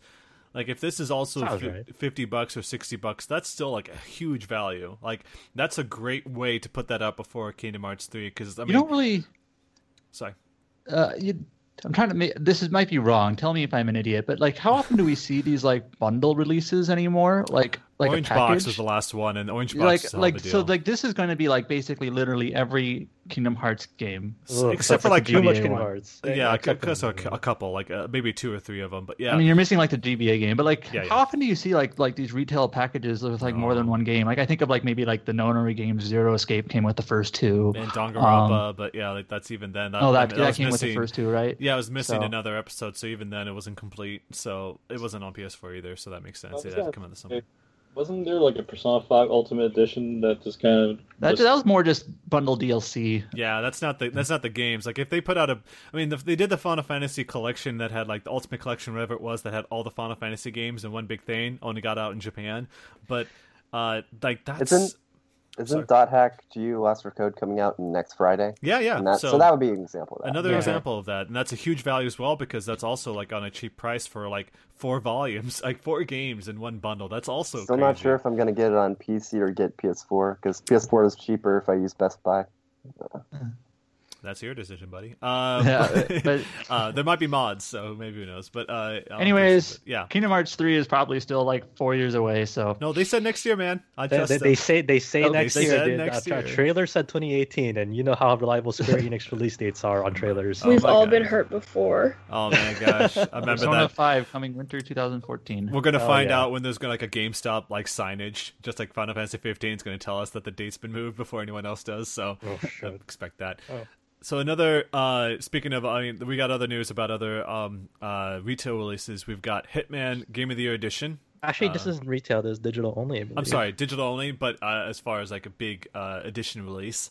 Um, now, so they said that this is going to be sixty bucks or a twenty dollar upgrade if you already own the the base game, the base season one. Uh, so some of the uh, changes they said have been done. Uh, they completely redesigned the UI with new with a new color scheme. Uh, they've done a massive overhaul with the lighting, uh, with HDR as well. So clearly, they're taking the use of like the stronger engines like PS4 Pro and Xbox One X to heart, uh, and also of course on PC. So they've done a lot of work on that front. And speaking of which, uh, native 4K and higher frame rate for the Xbox One X that'll be an option people can use. So of course they've already got the higher frame rate unlocks for the current um, PS4 Pro, but the Xbox One X is going to get some exclusive stuff with the like a native 4K rendering, which is kind of crazy. Uh, uh, that game could be better. Um, it's it's kind of cool to think about, and also that bundle will include new costumes, new escalation contracts, and one of the the more important bits is that they also said all the elusive targets, those time uh, sensitive contracts. Uh, will be reactivated starting November seventh. So I think this is like one of the bigger problems of this Yeah, game I- is that I- yeah. I- I will say one thing about the elusive targets is I was interested about that because I haven't played the game yet, and I looked it up, and apparently it's not that they're um, just re-enabling them for good; they're just going to start refreshing them, like Uh, going back. so- and yeah, it's still time sensitive. Yeah. Uh, For, for further, further clarification on this is you cannot uh, redo an elusive target you'd already tried uh, and failed at. It's only once for you've missed. That's the important distinction here. Uh, they'll they'll start uh, doing all the elusive targets ever since uh, uh, it, it originally launched. It'll go through that whole thing. But if you've already tried an elusive target and failed, you cannot do that. Or you can. It's only for elusive targets that you missed. Yeah, and that's and that's that's also important a bit. I mean, but that's like in, in the grand scheme, like that's what you'd want, right? Like the costumes you missed and such. Like that's yeah, that's just the stuff. just uh, just to make sure that you know you're not getting a second chance of yeah, like you don't get to fight. Gary Busey again. Uh, Yeah. but I think that's great because yeah, like I said, like if you were busy that certain weekend, you could get around to doing it, or you like failed it before, uh, Yep. like you didn't get a chance to get in. I think that's great, and hopefully Square Enix does decide because of course IO Interactive is now an independent studio. If Square Enix will just permanently activate it at some point, because this still appears to be like once again time sensitive stuff, only Yeah, temporary. And, and there's also then the another neat thing about this is you're gonna have a new Patient uh, Zero campaign Yeah, on it. So it, it won't have any new maps, but it'll gonna reorganize uh, the maps like a different type of time of day, different layouts throughout Bang- Bangkok, Sapienza, Colorado, and Hokkaido. I might pick this up, man. This Yeah, I, is I so think I think I am. I mean, this is this is big. Uh, yeah. yeah, it's uh, it's a steal. So you have the clown suit, Raven suit, and other ca- cowboy suit uh, along with it. it's so Uh, good. It's so I good. know it's uh, It can't be Pitbull I, I all the love, time. I love my Agent Forty Seven dress up simulator. Oh, Um, it's so good. He's cosplaying basically at this point. Yeah. It's so much It's fun. Uh, and you know, this this will be the first like uh, you know, uh, release that I think only uh is coming out from uh, IO. I think it's not going out the, under the Square Enix publisher. They might be, you know, giving uh, Square Enix a cut of it for like Yeah. existing technologies in the game. Uh, makes but sense, for the right? most part, yeah, yeah, for sure. But for the most part, Because yeah, not sure IO that- owns Hitman. Yeah, still. mhm, yeah. So it's a twenty dollar upgrade. So if I like bought the physical release, it would just be twenty dollars more to get all Yeah. of the in your Yes. stuff. Yeah, if you so own it's probably season one in any just buy the physical release now because it's probably somewhat cheap. Uh, I mean, it, I remember it being on, on a deep sale before, or you know, Black Friday's coming up. It's going to be out November seventh, so like, um, it, it, actually the Halloween sale is going on right now. Does someone want to check to see if like it's on sale on Steam right now? I will Uh, do that right now. Yeah, because that's that Steam Halloween sale just started a couple of days ago, so maybe it's on sale. And then if it is, I mean, we gave it what was what what what was the best like best tangential award last year. So yeah, I think it's. I mean, it's obviously one of the best games of last year, and uh, easily the best Hitman game. So, um, outside maybe Hitman contracts, but it's still a really damn good game. And I think unfortunately not on sale for the Halloween thing, but there's like you know obviously the the expensive like you know bundles for the complete first season. So it's not uh, there's no discount on it at the moment. I mean, obviously after this announcement, I don't think they'd want it to be on sale because they know people would be picking it I up. mean, yeah, the- you might just get the whole thing when, when Yeah. uh, the Game of the Year edition comes out. That's gonna it's well worth the money. Man, what if it's a The PS Plus complete game? first season on PS4 is on Amazon for like thirty five bucks and thirty bucks for Xbox One. So it would It'd be be cheaper, cheaper. for both of those. Yeah, because like sixty bucks versus the whole thing versus just buying Yeah. them separately. So makes it makes sense, and uh, I assume like it'll start that price will go up. More people buy it, so might want to grab that early, uh, so you don't get caught by the price rising up. But yeah, that's that's insane, and I kind of hope that PlayStation I, I'm I'm okay. have it. I'm glad that like uh, this wasn't a season two announcement or like a, a season two or season two though? didn't come out this year because there's so many fucking games this year that like I think season two would have been just Well, they drowned. already said that they're going to do a season two. Yeah, yeah, Yeah, That's that's a it's it's, it's coming. so- Maybe sometime like you know sometime next year or maybe the year after that. But I'm glad it, just, it didn't come out this year. There's too many games this year. Absolutely. 2018 though, it's already also looking pretty packed. So maybe Oh, God. but we'll see. Uh, or maybe I, fall. I, am at this point. I'm really hoping that 2018 kind of pulls back a bit, just so I can have time to get yeah. the games that Yeah. I missed in 2017. I, I've not, I've never had this problem. It's kind of scary. it's it's kind of fun. I, I'm I'm also I'm all for this. It's never it's never been a better time to be a game gamer. So yeah, uh, we've got all that news here. Also, uh, uh, Idea Factory announced Mega Dimension V2R going to be out this spring for PS4 with PSVR features, which is mostly just you know you want to hang out with Neptune in your bedroom in her bedroom and just talk to her. that's that's kind of in your and hers bedroom. Yeah, who- the, your bedroom and and talk to her and give her gifts and stuff like that. Uh, it's a social simulator. If I'm not mistaken, Summer lesson Neptunia style. Exactly, and I'm all for that. If only I had PSVR, uh, but that thing you can get for like 200 bucks at this point. Um, but if I'm not, if if I've got this right, it's just Mega Dimension V2 with uh the new engine. Uh, so redone assets and all that stuff. So you can you can you still you get a chance to play the original game, which I personally I don't know if you agree with me, Josh. It's the best Neptunia game. yeah, it definitely is. Definitely I, I think so. and you know it looks better for sure. Uh, it, so I'm guessing this is on Unreal Engine 4. I don't know if it is, but like I'm guessing it is. Um, but yeah, it's got all the visual improvements, uh, all the same content that came out before. So it's all it's all in that package there. So I'm glad they're bringing it over. And, and Does it uh, does it uh, uh, have the does it bundle in the like play, the DLC playable characters that V2 had? Did V2 have DLC playable characters? Let me see. I'll, I'll tell you what it says here. So it says, yeah, rendered in a new engine, uh, PlayStation VR, renovated battle system. So yeah, actually, you could set combos in the middle of the battle. That's kind of cool. Um, then so I hate how when they put out the special release, it's like the same stuff that was in the original, making it sound like it's new and it's not. I I don't know. It doesn't actually say anything about it bundling the DLC, uh, but I would assume they'll just put them out as part of like you can buy them because Yeah, man, yeah. they make money off that stuff. So why not? So we'll see. Uh, but yeah, that'll be out this spring. And in the last piece of news we've got here, uh, Microsoft kept their promise. They announced at E3 that they're going to be putting out X- original Xbox games as backwards compatible titles on the Xbox One. And so one of those games is Knights of the Old Republic, which obviously one of the biggest uh, RPGs of all time. And so, have any of you guys gotten a chance to check this out at all? I don't know how many of you've actually owned an Xbox no, One. I own an Xbox One. and I I'm going to get to uh, Ninja Gaiden Black. Yeah, There you go. Hell that's yeah. right. It's- That's I haven't played it yet, and apparently on the Xbox One and the Xbox One S, it renders at basically 1080p, and on the Xbox One X, it's going to be basically a sorry, that's my dog, um, basically native 4K. So it's actually Ooh. really interesting seeing how we're doing that. Yeah, That's- I want to that's see that. Makes me excited. I- of like Notes of the Republic like that too. Go ahead, Josh. I, I think the the most curious thing out of the the list, the, the 13 games that they uh, announced for this is uh, BloodRayne 2. I don't know who the hell owns the rights for that anymore. Uh, Majesco's Majesco- gone. Yeah, so Majesco's been long gone. They shut down a long time I, ago. I wonder who has that. I mean, it's it's like seeing that and like being reminded that Psychonauts was also published by Majesco. It's like back in the day Yeah. when Double Fine was having a hard time finding a publisher. Man, Yeah.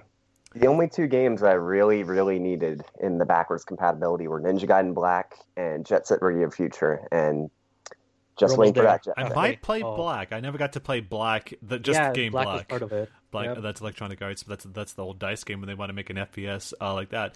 Um, I remember Yeah, good on like uh, the, Microsoft for um, how they've been supporting like Yes. backwards compatibility. Oh they've been yeah, they are. So, that's the one thing I can say. Like Microsoft, uh, hats off to them. That's amazing that they're able to do that because I think a lot of people make the joke like, "Why do you want to buy a new system to play old games?" I think it's great because you get like it's not just playing old games. it's Like get an enhanced version of those games better Mine than you remember them being. um, the Xbox One is the best place to play Red Dead Redemption right Abs- now. Yeah, right now, unless you want to play PlayStation Now, I guess if you want to play Red Dead Redemption, that's the only way you can play it on a PlayStation console at this Well, point. it adds more value to your system. Let's say that. Uh, that's yeah, that's that's the one thing. But uh, yeah, it's just I don't amazing. wonder if they're gonna because the, it really interests me that they're actually rendering the original Xbox games in HD and in some cases 4K if you have an Xbox One X. It's an emulator. I emulator. wonder, yeah, I wonder how they're going to do if they're going to have higher re- um, rendering resolution. No, they already said they're going to do that, aren't Yeah. they? Like on the X. Yeah. Oh man, so It's yeah, going to be better gonna be versions of insane that. for some of those older games. Yeah. I mean, Are, are they are, have they announced plans for like uh, trying to like emulate like uh, the original Xbox Live and, and these two like from multiplayer games that when they get added? No, they- they- but you they haven't added mul- actually any use multiplayer. a uh, proxy like no, you can use like Komachi to actually um, have a multiplayer match of like Crimson Skies between the original Xbox and the Ah. Xbox One. That's Huh. right. I heard about that. So yeah, it's it's definitely possible, and uh, I'm very excited to hear about that. I mean, just to go around, like, is there one particular game you guys want to see be emulated on this service that you played on the original Xbox? Because, I mean, I would love to see Otogi get some love again. Because that neither of those games, the Otogi 102, were backwards compatible on the 360. So to be able to play them finally uh, on the Xbox One, especially with the improvements, because like obviously like there was a lot of stuff happening on screen, so the frame rate went to shit a lot. It'd be great to have them like native 4K like this. Hmm, man. Gun. What about that Panzer Dragoon? I remember there was a Panzer Oh, Dragoon. Panzer Dragoon Orta. Orta. I'm, I, I, I, I, I don't know if you remember the story about that Panzer Dragoon Orta, but it's like kind of like the bastard child of the series because it was like the sequel that the guy didn't want to make. that it was about the child of the two people that met in Panzer Dragoon Saga. Their child is the lead character in Panzer Dragoon Orta, and he didn't really, he wasn't too big on that. so, uh, but that game I do remember being pretty amazing. So, Well, I remember it was an Xbox exclusive, so I never got to play it. So I want to play something like that if I do get an Xbox One in the future or something like that. What if what if they brought like Shin Megami Tensei Nine? Oh man, that'd be that'd be actually insane. I'd That'd be I'd be sh- my my jaw would just drop to the floor. I'd That'd like, be- no way. Pretty damn like the localization. I, has to be I would actually consider getting an Xbox One if they actually did that. It's region free, Isn't- so isn't I, I, I've, ne- already, I've never uh, played Shin Megami compatible, and it's um. Japan only on 360, so it's not impossible. It could happen, probably not, but it could. I, if, if they somehow if they Uh, somehow Catherine was Oh. on backwards compatibility for Xbox 360, um, Xbox One, Xbox 360 backwards compatibility. So Atlus is involved uh, in the program. So yeah. there's, there's- I don't know. There's no way they're gonna they're bring it up like the SMT. To They're not going to not That'd just be- for Japan. Yeah, it's it's Yeah, it's, it's kind of out of the question at this point, especially because like I- all the bad things that happened about that. if they somehow if they somehow get their Xbox Live shit up and running for the original Xbox on there, I think I would like to see Mech Assault again on there. That'd be interesting. I'm looking over my, my the Oh, games man. that I've got. It's like that. Yeah, Another that'd be great. that- How about uh, Breakdown?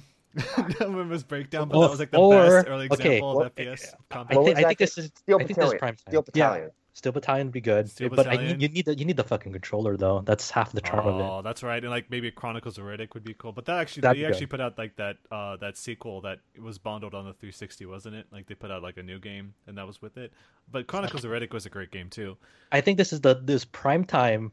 Someone has to do it, but this prime time to finally get Metal Wolf Chaos here. Metal Wolf Chaos, that'd be great. And Mercenaries, like that. Yeah, right.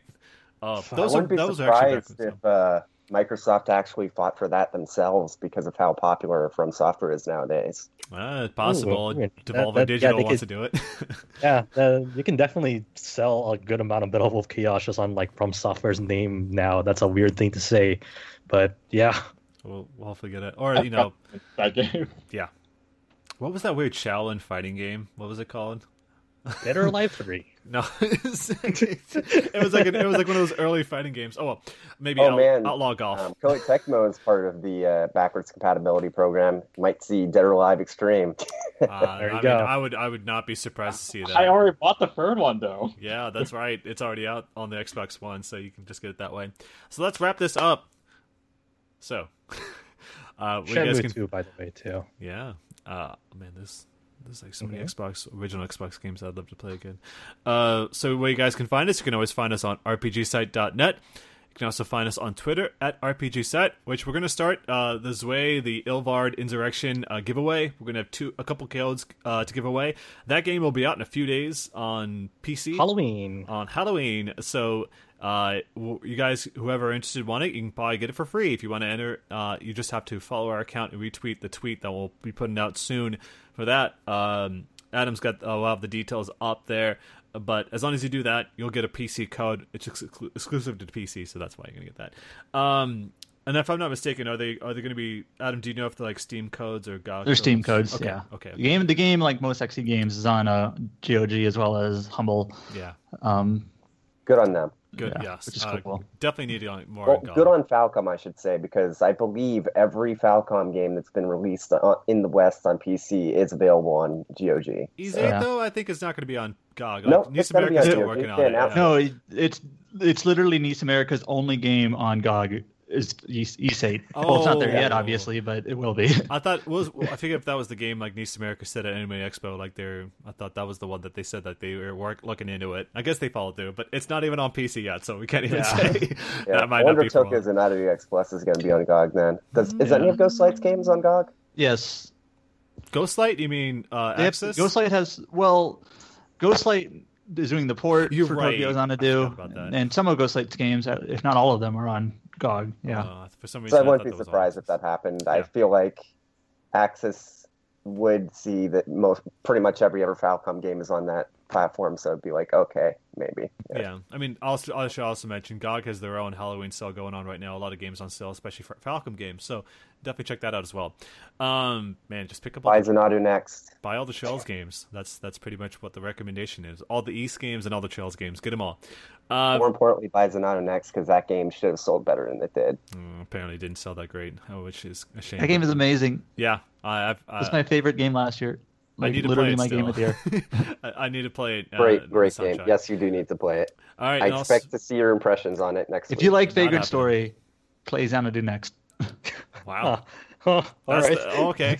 Uh, I wasn't a big into Vagrant Story, so I'm probably not going to play it then. I guess.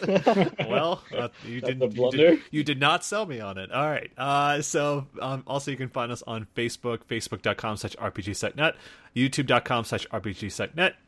Uh, find us on iTunes, your favorite podcast app. Just search for TetraCast. Our permanent Discord link for our Discord chat uh, has been growing by leaps and bounds lately. Discord.me slash RPG site. Finally, Uh, before yeah, be, hold on. Before we No. move on, I, I I just I just want to say I want to give out a, a shout out like to our mods in the Discord doing amazing, fantastic work on there, keeping things aligned after like the whole NeoGaf fallout and whatnot. And, you know, uh, some people are looking for another community to uh, you know mingle with and uh, chat with. Some of them came to our Discord, and I just want to you know sincerely thank our community and our mods just Yeah. stepping it up, uh, making our very invi- inviting, welcoming, uh, awesome stuff. Awesome stuff. Yeah, Thank it's, you. it's definitely way more active than it has ever been. Uh, partially because of that, they needed to find a different place to talk about games, and it seems like uh, our Discord is very active. So, lastly, um, before we get to the rest of the stuff, uh, we would like to share where you can find us on Twitter. So now I have to go through this whole group of people. Uh, Adam, where can they find you on Twitter? K-I-N-G underscore S-C-D-A. Thank you, Josh. Uh, HD Kieran, HD K I uh, R I N. Thank James. At the sweet T H E S W W E E T. Chow doesn't have a Twitter, so I can skip over him. Uh, Kazuma. Uh, Mad Adam M A D A D A M underscore. I should probably uh, you you didn't talk as much as I want you to. I should probably call you new more next next time you join the podcast. We're gonna be talking a lot more because Well, we had a lot of people, so Yes. Yeah, uh, no, it's okay. I It's- kinda it's, 3 a.m. I'm, I'm okay right now. Oh, okay, So okay. don't You're worry about it. So, Next time I'll get like I don't know vodka and Red Bull or something. and I'll There we walk- go. This is what we're happens. talking. That'd be fun. That'd We've got four out of the six people are here are on, on the on Pacific time, so it's kind of hard to keep track of everything. So I apologize. I'm not Yeah. tracking No, the time. Uh, so yeah, that's it for this October 28, 2017 edition of the TetraCast. Before we go, I'd like to just hear: Do you guys have any plans for Halloween? Do you guys like have a ritual to play a certain game or watch a movie or something like that? I'm going to a barbecue with some of my friends. Oh, that's fucking awesome! I wish I went to barbecue. Uh, Adam, do you do anything special for Halloween?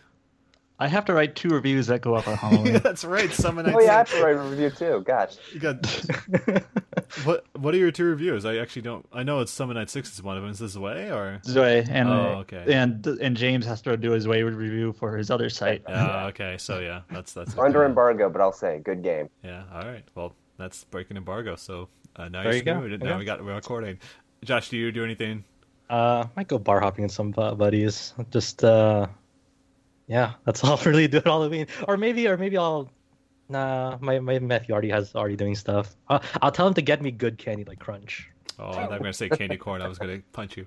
Uh, That, that's actually that's actually really funny because a coworker of mine uh, dressed up as like the corn man uh, for at work, kind of like uh, a play on like because he's uh, Mexican, so like you know the people who like sell corn on the on the streets like uh, for cheap, like the elotes. oh, Uh, it was really good. Nice. It was actually amazing. yeah. Nicely made. Nicely done. That's that's that's just thinking right there. That's that's smart thinking. Uh, I don't know if Ch- Kazuma or Chow. Do you? Uh, I'm I'm not familiar if you guys like celebrate Halloween like we do. We don't really, or I don't really celebrate it, but I always hand out like very premium candies that people Oh, do. I wish I passed by your house because yeah. What kind of candies? I usually buy the whole Kinder, like uh, what is it? You know the hazelnut candy, like the Oh, whole shit, bar? yeah. And I actually Damn. hand that out. The one uh, Hanuta. the Briano or whatever. Bueno. Oh, those are so good. Oh my. Chow. Okay, I, I'm visiting you on Halloween. So, you uh, fly all the way to that- China. Hey, You're gonna I go to China. clubbing. Like I get like, I stay out until like 4 a.m. and I just get like piss wasted and just There we go. dance until Oh my my legs God. hurt. So like, That's- that's what I do. See, me, it's just more like I'm, I'm going to be watching a bunch of scary movies. That's kind of all I got. That's good. So, uh, you guys are talking about going and drinking. I'm like, oh, I'm going to be staying inside, like I tend to do. Uh, so yeah, that's it. Like I said for the podcast, um, it was a long one, but it was amazing, and I want to thank each and every single one of our guests that we've got. Uh, to being a part of this. Uh, we'll, but once again, we'll be here next week for yet another edition of the TetraCast. On Monday, we've got Paris Games Week. Uh, PlayStation is apparently going to have a bunch of announcements and a lot of updates on their games. Uh, rumor going around, God of War will be there, but you know that we have other stuff happening too. So any news from that, we'll find on social media, on our site, and of course during the podcast next week. So catch us then, and see y'all later. Bye. Happy Halloween. Happy Halloween. Happy Too long. Bye.